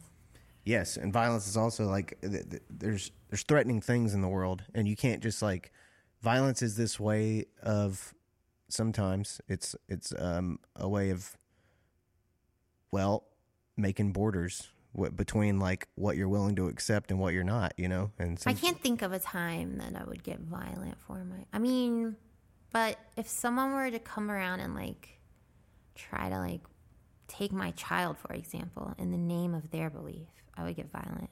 what if they just try to take your kid for no reason? Yeah, of course I would get. I mean, yeah. Yeah. I mean, I, I think that would be a very uh, justifiable uh, example for uh, for you to get violent. What would Gandhi say? Did he would he really have to say like, don't?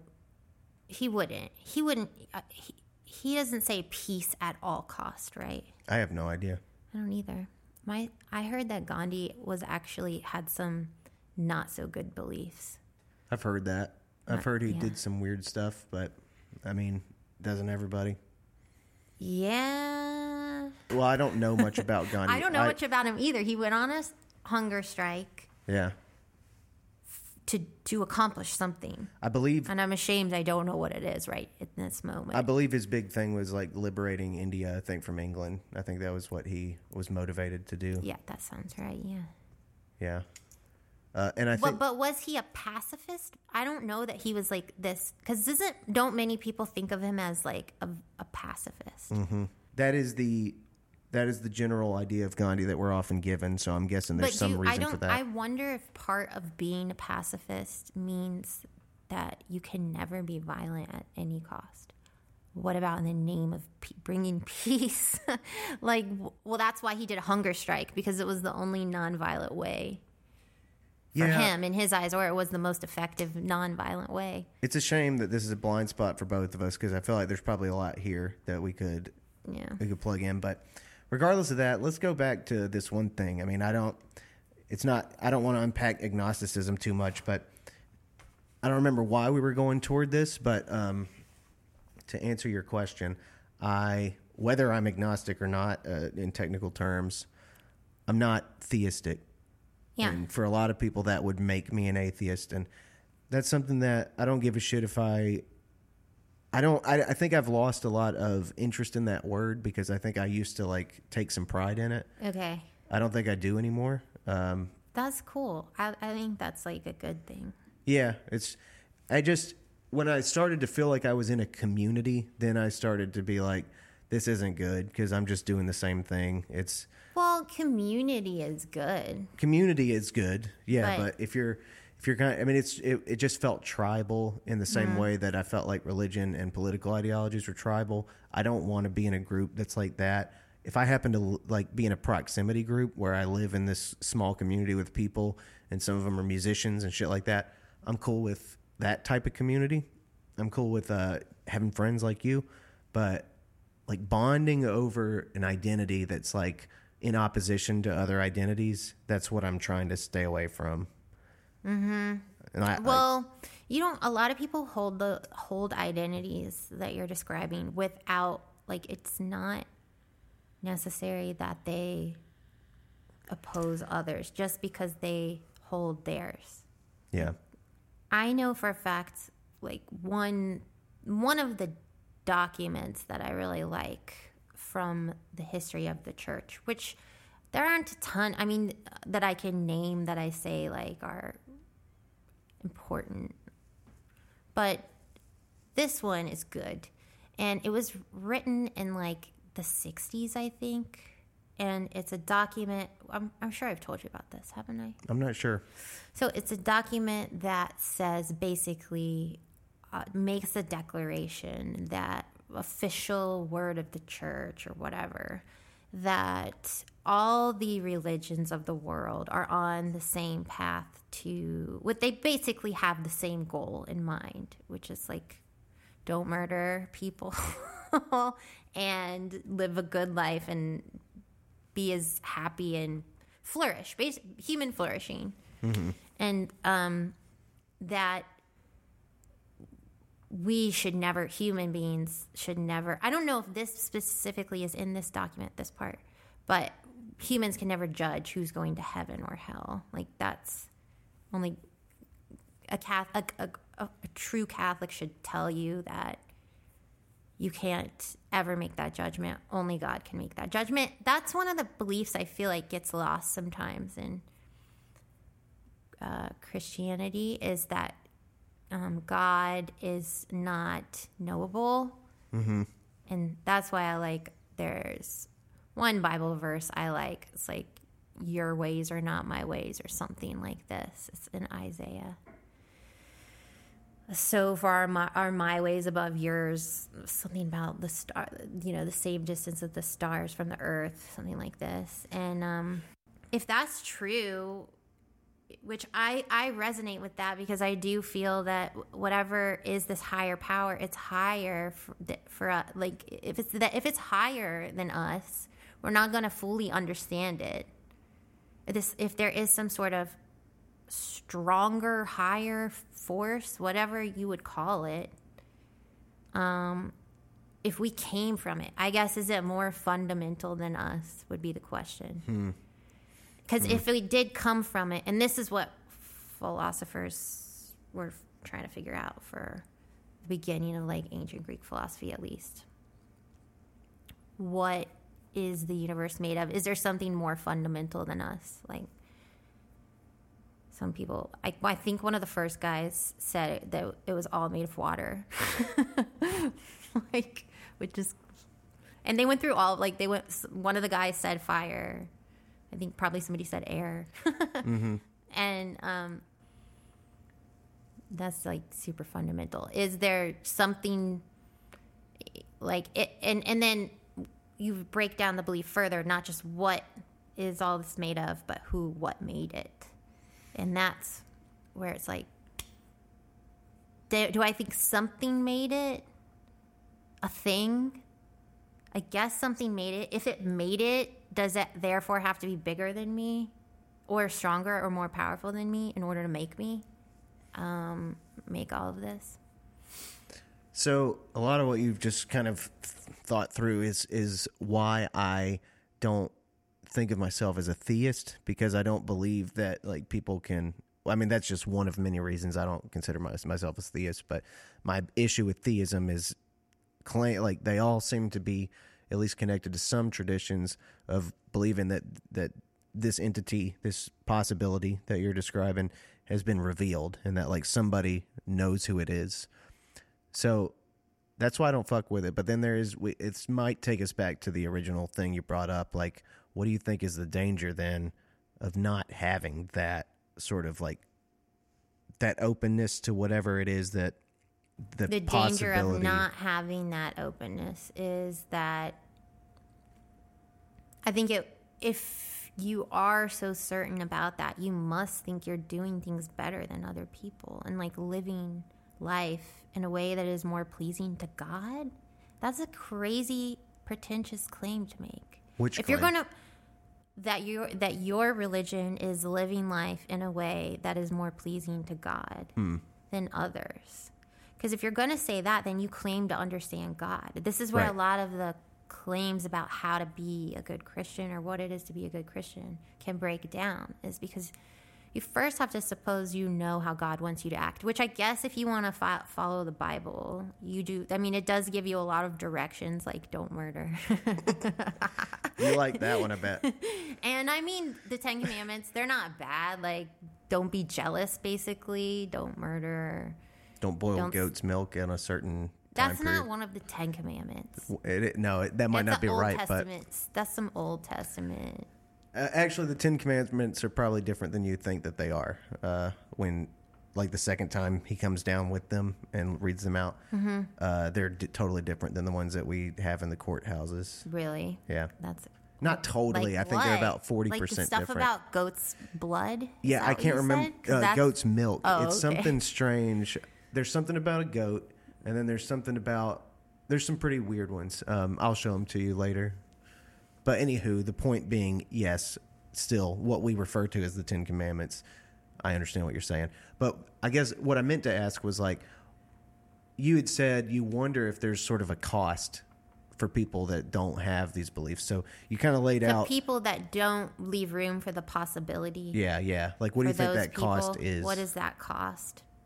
It's just like, I guess, it's too much of a risk that it's going to cause you to act in a way that is judgmental of others in a condescending way. Because if you truly hold these beliefs that your way is the way and the one and only way, um, and a Catholic or a Christian would say, "No, I don't have to." My, I mean, I know plenty of them, and I don't claim that they definitely are judging other people. I know you can be a good Catholic and not judge other people. You can. Like I know Catholics that are like I think I know Catholics that are like that. mm-hmm. Um so that I guess that's not it. So what is it? Um maybe you don't lose any. I mean, maybe we shouldn't worry about it. Maybe. Yeah. Maybe like it's the way that my nature is to question things. Some people's nature is to be more grounded in things. Mm-hmm. But so you, do you don't you, do you think there's a cost to being an atheist? Hmm. Like a um I worry more about that. I guess it's hard to say why. I think it has more to do with it just the best way I could describe it is like this coldness. It just comes across as this very like cold, like unnecessarily cold way to be about mm-hmm. the world. Yeah. like and that's where a lot of that anger comes through with atheists because i guess a lot of them feel that you're necessarily part of the problem if you're religious Yeah, they do. Like the world like you're somehow less evolved than they are and it's like i don't know probably not sometimes yes They think I think they think they're But- the most rational, you know. Oh yeah. Well, yeah, and I was definitely that way. Like I was obsessed with reason for a long time. Yeah. Obsessed with it, and I still am a little bit. It's starting to go away more so now, which is a good thing because it can get old, I guess. Yeah. And it can like I it's just a little unbalanced, I think. Um but I will I guess that's a weird thing to say. I don't like saying that. that it's unbalanced to be that way. Like to yeah, to be that way. Which way to be To um obsessed with reason? yeah, so I guess I got obsessed with Aristotle who taught people that being obsessed with reason is like the way to live life Ah. because it is the function is the proper function of a human like the same way the proper function like a good broom is a broom that sweeps the floor well like a good human or a flourishing human or whatever is a human that is using their brain and their reason and their and their judgment Mm-hmm. um, but you got really specific about it too. In that there, there's like two different types of knowledge you can have about the world, and one of those types you can only get through living life. So in that way, there's no reason you could you can't reason yourself into that. So I guess maybe that's where where it can become unbalanced is thinking you can reason your way through anything and everything. I've learned, especially with mental illness, that's not true. It doesn't, and and um, a lot of our systems of therapy are built upon logic and using logic to like you just want to like analyze Yeah. and logic the hell out of someone's mental illness. That's what a lot of therapy can do. And it can work, but it, I find it, that it doesn't always work for everyone, for sure, because life is like you can't filter everything through reason in that way, I guess. The old me would say, yes, you can, and we need to do it. Let's do it right now. I hear you. Yeah, I think I stay away too. Part of the reason I stay away from some of the stuff that we've like covered uh, throughout the conversation is like I do fuck with balance. I do think there's uh, you know, there's um it I guess is represented more in like Eastern religions, the idea of of kind of a harmony between two opposites as being kind of the the best thing to aim for rather than That, one yeah, thing. Aristotle taught that too. And I'm sure he probably got it from them because the Eastern, and that's the one thing that is a shame about my education in my liberal school was that they started everything with Western, like ancient philosophy, where the first classes that everyone had to take was started with the ancient Greek philosophers. Mm-hmm. They didn't even tell us there were all these other guys, but of course, you know, I figured that out Yeah. myself. But I never did get to study it much, which I regret that. I would like to learn more because I'm sure. Oh, I know they're super into balance. I know. I do know a good bit bit about yin and yang. Mm-hmm. And the like hot and cold feelings and the the way that especially I know a lot about well not a lot but a little bit about like Chinese medicine. Hmm. It's very interesting their way they look at medicine compared to us. And in the beginning of the pandemic, they actually did, I think, they did try some herbal Chinese medicine stuff. I don't know much about the efficacy, but yeah, I think it's cool that they tried because they're like, don't know what else to do. So I guess one of the most convincing, one of the most like persuasive things I've heard in the last few years, what it's like a tradition from one of these Chinese religions that I don't really know that much about, but it defined the world according to uh, order and chaos, mm. and it was like a balance between order and chaos. Wondering what you think about that. What do you mean, like, define the world? Like, they. Like, what about order and chaos? What's the question? I'm wondering what Is you it- think of it as a lens through which to look at the world, I guess. Because the more that I have used it, the more sense it's made to me. To look at the world to do what? What am I trying to do by looking at the world this way? I think for me, actually, it does end up. Um, it's not necessarily a belief system that affects like my future, but when I'm looking at things and trying to figure out what it is, uh, trying trying to form opinions about like kind of what I observe in the world, I'm looking at it through sort of the theater of order and chaos and which one is like trying to win and which one is losing and shit like that. And I think it, Hmm. it simplifies things in a way that maybe I've been critical of like, throughout give me an example. Give me an example. Okay, let's just say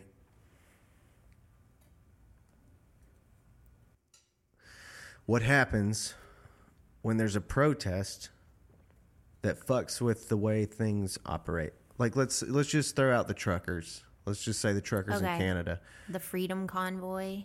Is that what Yes. it's called? What they're doing is taking a situation where there's a bunch of order and they're throwing in chaos to the mm. point where Yeah. the order is disrupted to the point that it pisses people off. I think that's when I see things happen. That's the way I look at it, especially in in our country too. Like I look at where's the order, where's the chaos, and what are each of them. What which one is justified? Which one is? Oh yeah, now if you're talking about which one is justified, yeah. Um yeah. or how is there a balance? or is it where is better there an to imbalance? where is the balance? Yeah, that's hard. Yeah, that's hard. Um I don't know what to think about that. I mean, it's just true that that is what we see and reflected in the world, or we see people trying to keep order, and then people not trusting those people and bringing chaos. But is that, I mean, I don't think one's bad and one's good. I think they're both necessary. That's and right.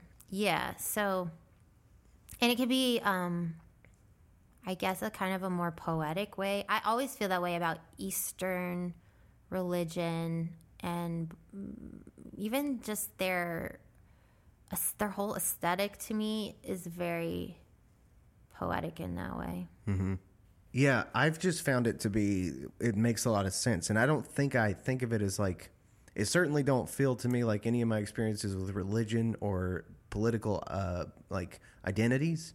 It's more just like I'm looking at power struggles in the world and I do believe that a harmony between these two things is like how you strike Mm. Yeah, sort of a positive the middle place. ground. That's a teaching in a lot of like different belief systems. Yeah. So it's like that's something Aristotle taught for sure. Was like a middle way. He he he was very clear that extremes are not good. Like I think that's a Buddhist teaching. Yeah. The middle the middle way and but we learn by the extremes. So I guess I don't know, like it just seems exhausting that we've been learning for hundreds thousands of years now Mm-hmm. and it just feels like we haven't gotten far. You don't think so? I mean, in some ways, like obviously, we don't have to worry about like survival as much as we used to. So that frees us up to do more thinking about stuff. Yeah. but That's a big one.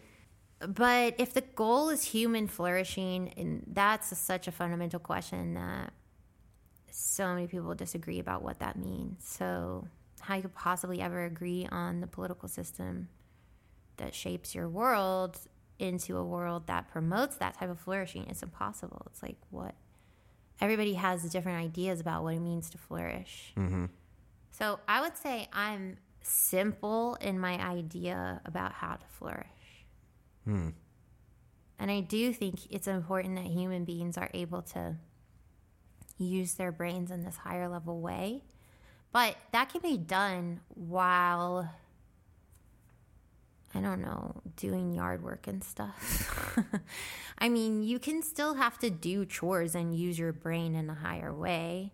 Um, or I, I, I always feel I felt the worst when I worked in a restaurant. Like that was the worst I ever felt as a human, Fe- or like the most depressed because I felt like a robot. Like, and especially when I worked at a restaurant that told me I had to say the same thing every table Yeah. and then they like they they like um try to tell me they they had secret shoppers and they were like you didn't say the thing that you were supposed to say because I couldn't I couldn't do it it's just like I'm sorry, you're wrong. This is not the way to do this. Where it's not. I mean, they'll do that. That's like one thing I don't like about Chick Fil A is like um, they used to say like what would they say? Have a blessed? No, they don't say have a blessed day. It's my pleasure. It's my pleasure. Yeah.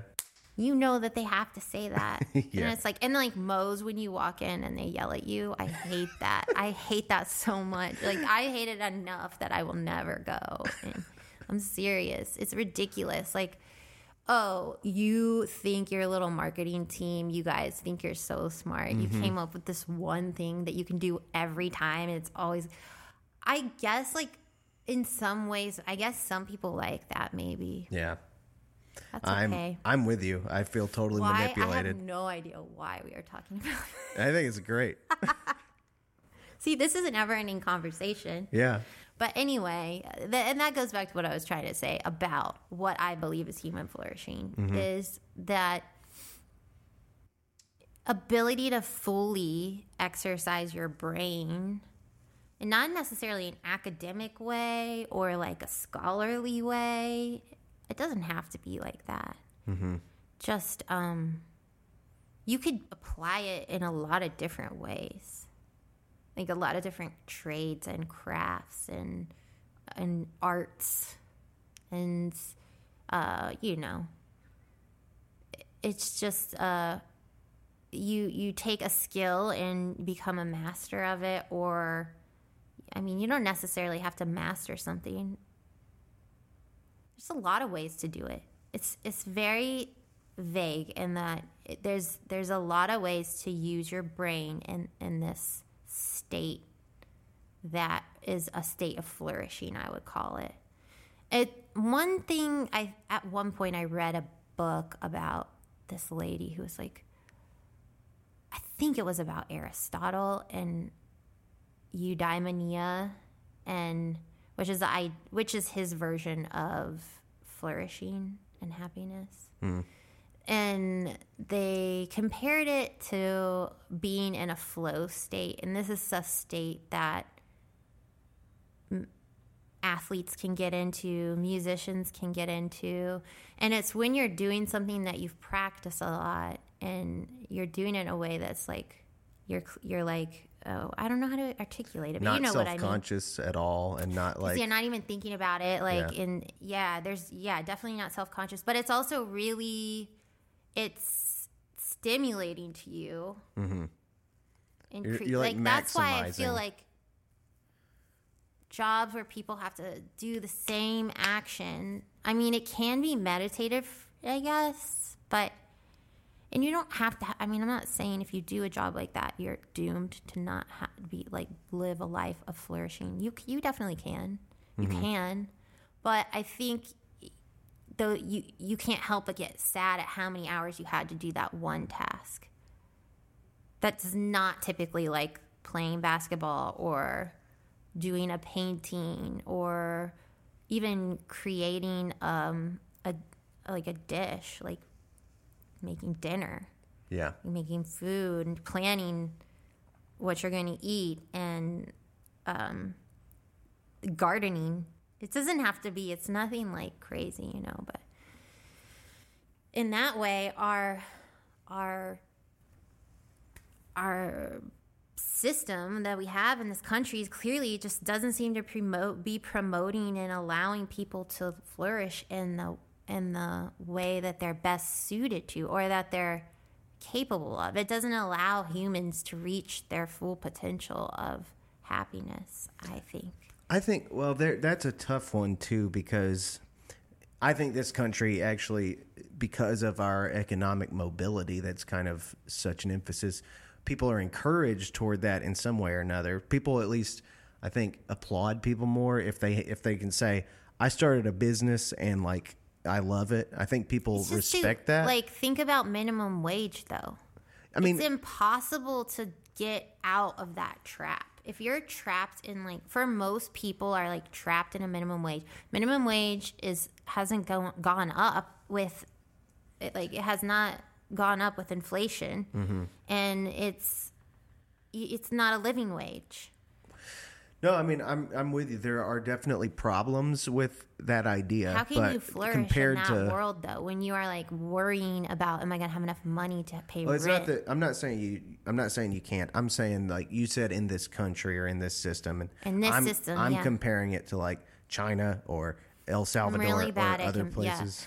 I I I'm really bad at at understanding how their political systems impact their ability to flourish because I can only see it from the outside in a way. I guess I there are some like obvious extreme examples like North Korea or something. Clearly, those people are they can't be flourishing because they're being tricked, right?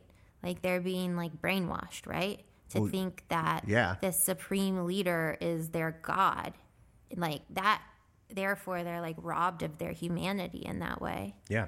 And then you have like a really easy ex- extreme like obvious example with that, but Well, there's also limits to what they can even choose to do. Right, You know, yeah. professionally or otherwise.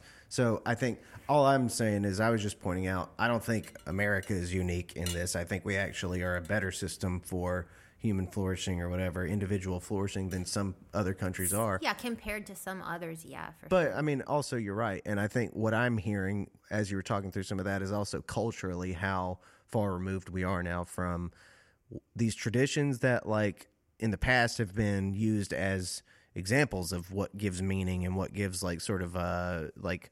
I'm, and I'm not saying that they were this. I'm just saying that for a long time, I think religion and different things like religion and labor have been thought of. Uh, religion and labor in the form of before we like had industrialized so much i think we're thought of as the lifestyle that that you know kind of justified our life and gave it purpose in a lot of ways and i think now is a time that we're so far removed from that and some of the philosophical anchors that you know used to used to used to be sort of lighthouses for us to to sort of like access that flow state that you're kind of talking about before so you're saying before the industrial revolution we were better off not better off all in all. I think like on a on a comfort level, we're way better off now. But I think like Yeah. that aspect of our lifestyle, what that we've disconnected. Do you think we're from. further disconnected from an- these anchors of but i don't think that those things are like anchors that are needed in order for humans to flourish but i i mean n- having them might be i don't know i guess it might be helpful I mean, I think there's a question about like what it means that for so many centuries we participated in what it meant for us to survive. Like we participated in our own agriculture and our own like sort of making Yeah. sure that our society was safe. We're disconnected from that. Yeah, for sure. Yeah. We're really far removed from that. And it's a shame because, like, we could be growing so much food in our own yards. yeah. Um, kind of. I don't know if you ever tried to have a garden. It's not that easy. and you would, I've actually talked about this. I've talked this out before. This, my idea for like everyone having a garden in their yard is, well, in my world, I guess, my utopia, that would be one job of the government. It would be to like come knock on your door, give you the supplies, or tell you what supplies you need, and tell you what y- your yard is suited to grow. Because if you try to plant some shit that doesn't grow and like needs full sun, you only have sh- partial shade. Or I did that. I planted like I didn't know all the rules about it, and I could grow cherry tomatoes, tons of them, and that that spot, that dirt, whatever I had going on there was working, you know. So that would be a good function of the government, I, I think. Mm-hmm. Like they should be, they should make our lives. They should just streamline things a little, I guess. You think that would be the ideal role of the government? Kind of like a I don't know. There's a lot of roles of the government. I I'm really conflicted about like being like holding s- very solid beliefs about what the government should and shouldn't be doing. Because in order to hold those beliefs, I have to hold other beliefs mm. that I like not figure those out. I guess. Doesn't the term utopia stem from something like no no place? That sounds right. I feel like I even looked it up recently. I don't know why it came up in conversation. Yeah.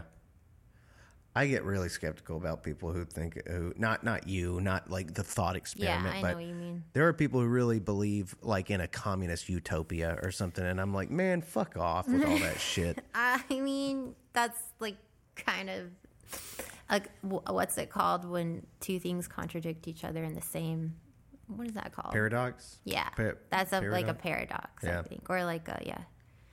Um, because in order to have communist society, you have to take away freedom. You have to limit freedom. Mm-hmm.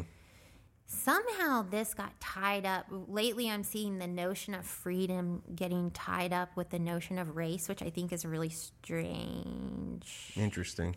I like saw that recently where this the truckers convoy of Oh my God. con, the, the, this convoy of freedom um they they i saw one thing that kind of supported this idea that they were entitled or privileged in some way that because they're white and that's why they value freedom. I think that's a very dangerous spin to put on things because Yes, first of all and it's also very insulting to other races to think that they don't value freedom in this way. Yeah. there were there were people of all races as part of that um, because people of all races value freedom This subject uh, drives me wild, especially after this last week uh, with some like Trudeau's just fucking hate him. Uh, I really fucking hate him, and so I don't want to go down this too much. But like, um, yes, I totally agree. I mean, I think there that simplification that we that I've been criticizing throughout. Part of the problem is that it seems to come with these simplified packages of stuff. The same way that people are like, well, I asso- I personally associate uh, striving to not be racist with liberalism. So I must be a liberal. But therefore, what is that in your mind psychologically? What does that tell you conservatives are? People who are willingly willingly uh, either passive or intentional about being racist. Yeah. That- that's not what they're motivated by, and it's really frustrating to me to watch that shit play out in people's language and decision making. Mm hmm. Yep Yeah, that struck a chord. I'm so fucking mad at, at that right now. Well, yeah. So when I saw that, I felt also in lately, not just that, but plenty of things that, that I've seen lately in the media are infuriating because I just feel that they take try to take advantage of fear, like mm-hmm. in humans, and I hate, I really hate the idea that if you, oh, I don't want to talk about vaccination stuff. Let me think. Let me think of how to put it in a more fundamental way. It's like the idea that I don't like the idea that if you choose not to get vaccinated, you, therefore you don't care about other people dying. That's the same same thing, yeah. That weird like deriving a, a malice from somebody's d- decision. And like you're like entitled or privileged to even have the audacity to hold that belief that like it's not the right thing for you to be vaccinated. yeah. Um, that's sick. Like that is sick that that is a thing that people believe and that I'm pretty sure even our government that's their message. Be a good like be a good person. You should care about others. Do I'm doing it for other people. Yeah. You can't tie up those two notions together. It's really manipulative and it's a it's a, it's a bad sign. That is not something the government should be doing. The government should give us the facts and not the opinions. Yeah. The opinions are up to like each person to talk to with their doctor. True. Yeah. And I I guess I'll just go ahead and say this disclaimer now since we talked a little bit. I am not um, giving any medical advice right now about vac- vaccinating like and COVID and none, none of this counts as medical advice. none of this represents the opinion of anyone I, I may be affiliated with, any organization. Yeah. And it's simply a conversation about the world we're living in Yeah. and on the observations that I'm making. and particularly about people kind of taking something like that and creating this false this false ultimatum do you want to be a bad person or do you want to subscribe to this idea Yes. and yeah. that's what is happening i think all the time and i remember watching it happen uh, i remember not being surprised when i used to see this device used by conservatives but i it's become more and more clear that it's used by fucking everybody Yeah. like for to justify all sorts of shit and we just can't afford to be this stupid if i'm being honest we can't afford to be this mischievous in the way that we try to talk to people and accuse them of being immoral all the time I don't think I don't think it's a matter of being stupid. I think it's a matter of being scared. I think people are truly scared of about what to do. What is the right thing to do?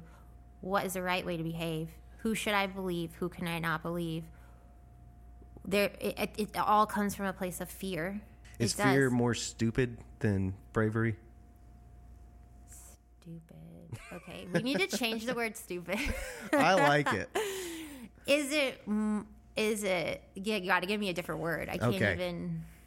uh, malicious. Uh, um, uh, I think I think manipulative is, is Like, yeah, you mean word. like you mean like trying to trick people into doing things is like in the name of being brave. I think it's this that what I'm what I'm criticizing is people miscategorizing their perceived enemy in a way that strawmans them and makes them sound different than what they are. It's dishonest descriptions of who it is that you're in opposition of or to or whatever.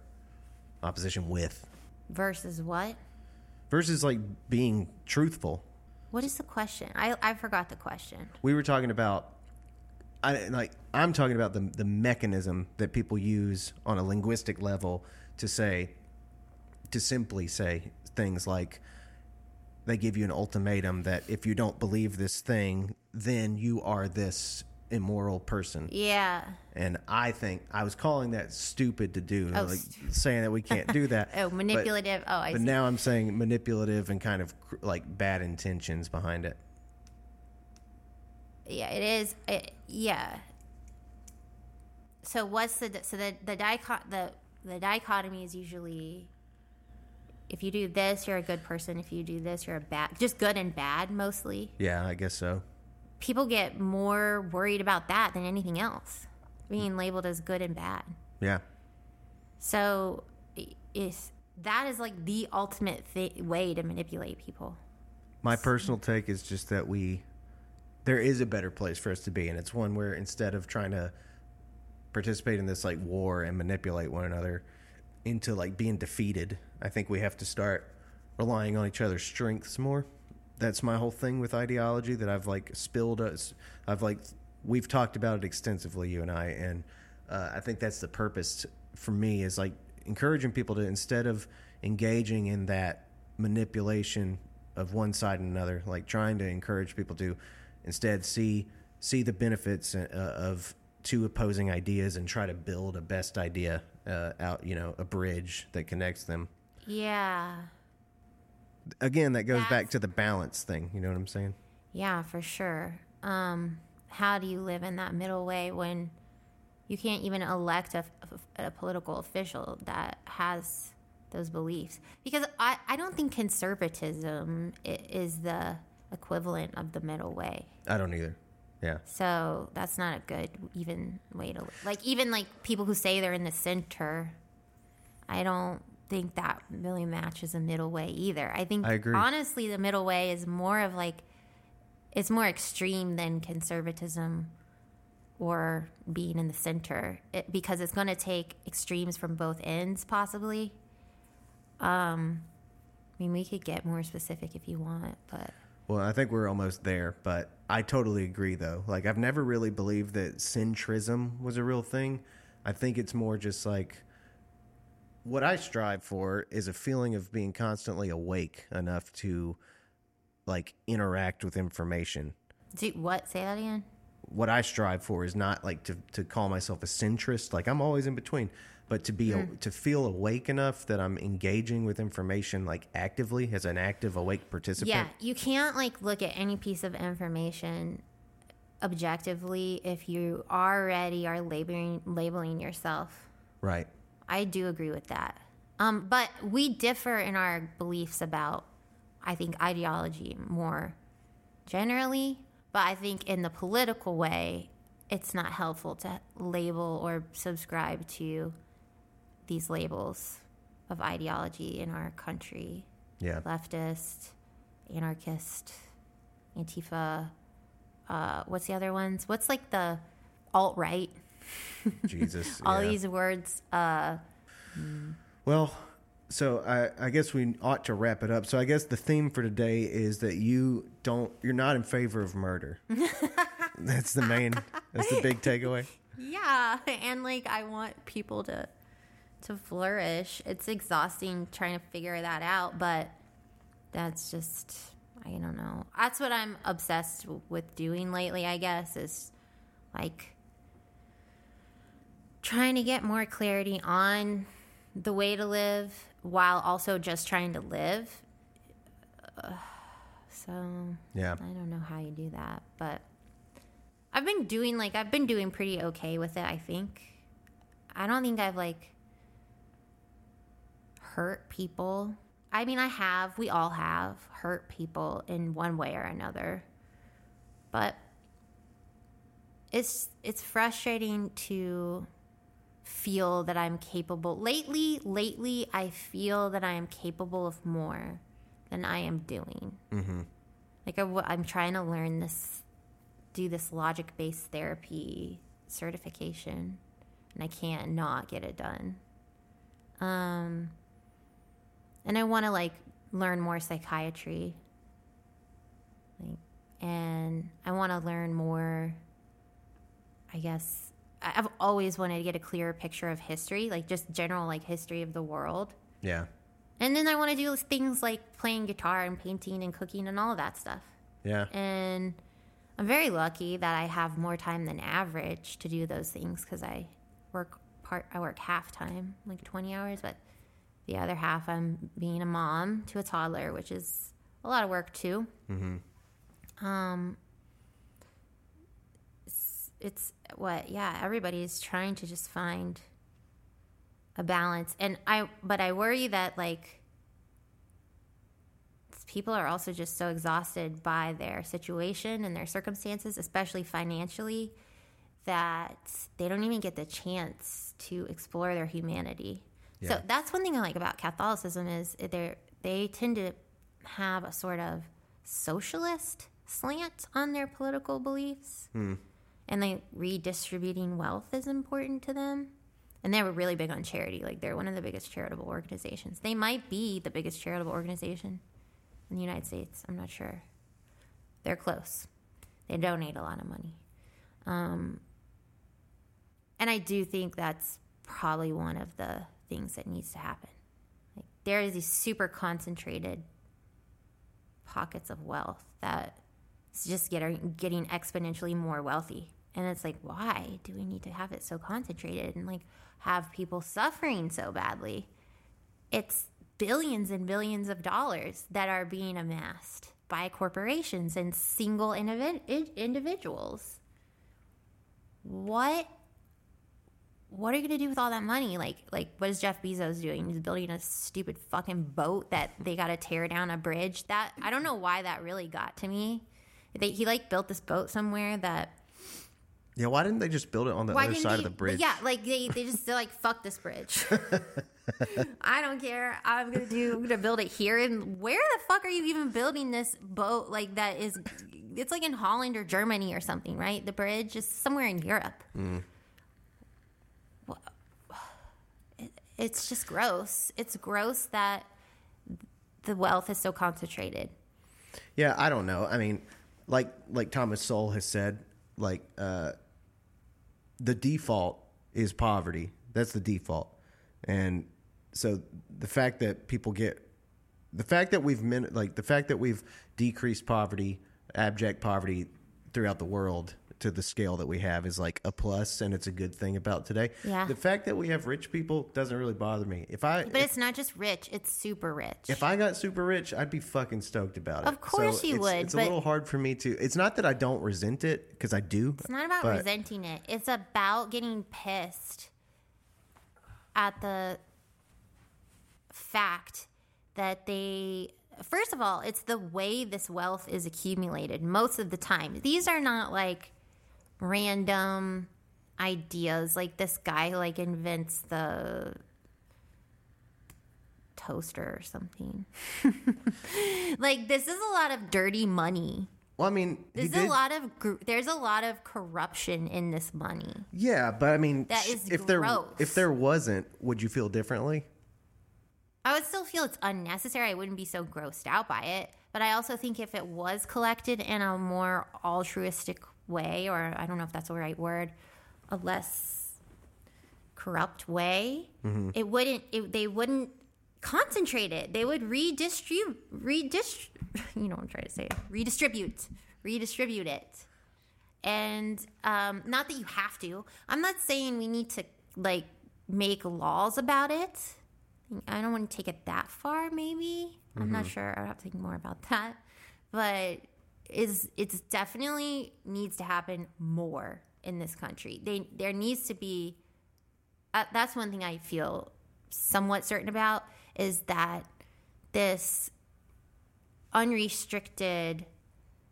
I guess it's part of capitalism, right? The government stays out of the economy in that way. They don't set these rules and regulations for corporations and their behavior, right? So that's how Pfizer, for example, can get away with still being making billions and billions of dollars after they've been sued for false marketing.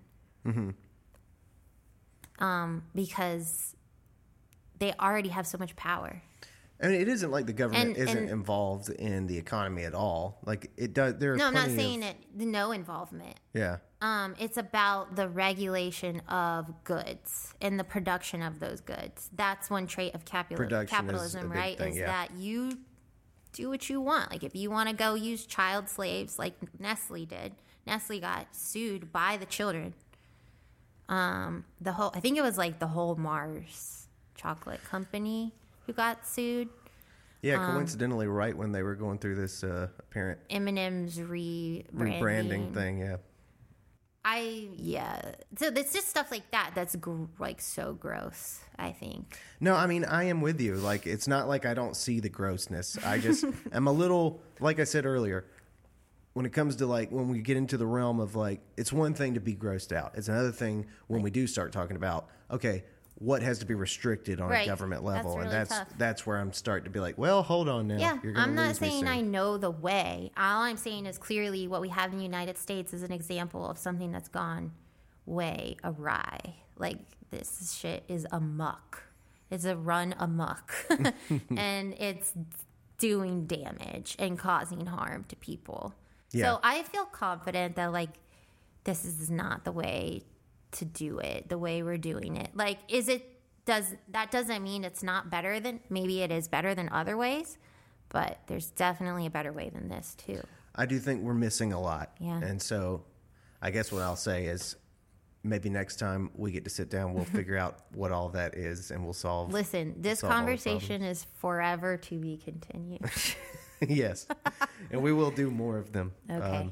I guess I guess we'll call it a day for Yeah. now, and I, I have enjoyed it, and I hope next time we'll also argue more because I always enjoy arguing with you. Yeah, you're a fun person to argue with. So okay, good. thanks for doing this. I know it's like not your usual thing, but thank you for coming Thanks for it. having me. It's really cool to be asked to do this, to like share your thoughts and opinions. Yeah, I mean, I like, I have really enjoyed over the years watching you navigate all these things that you have uh, on a belief level. So I just wanted to fucking, I don't know, unpack that some more. Yeah, thanks. All right, well, uh, I guess that's it. Okay, bye. Bye.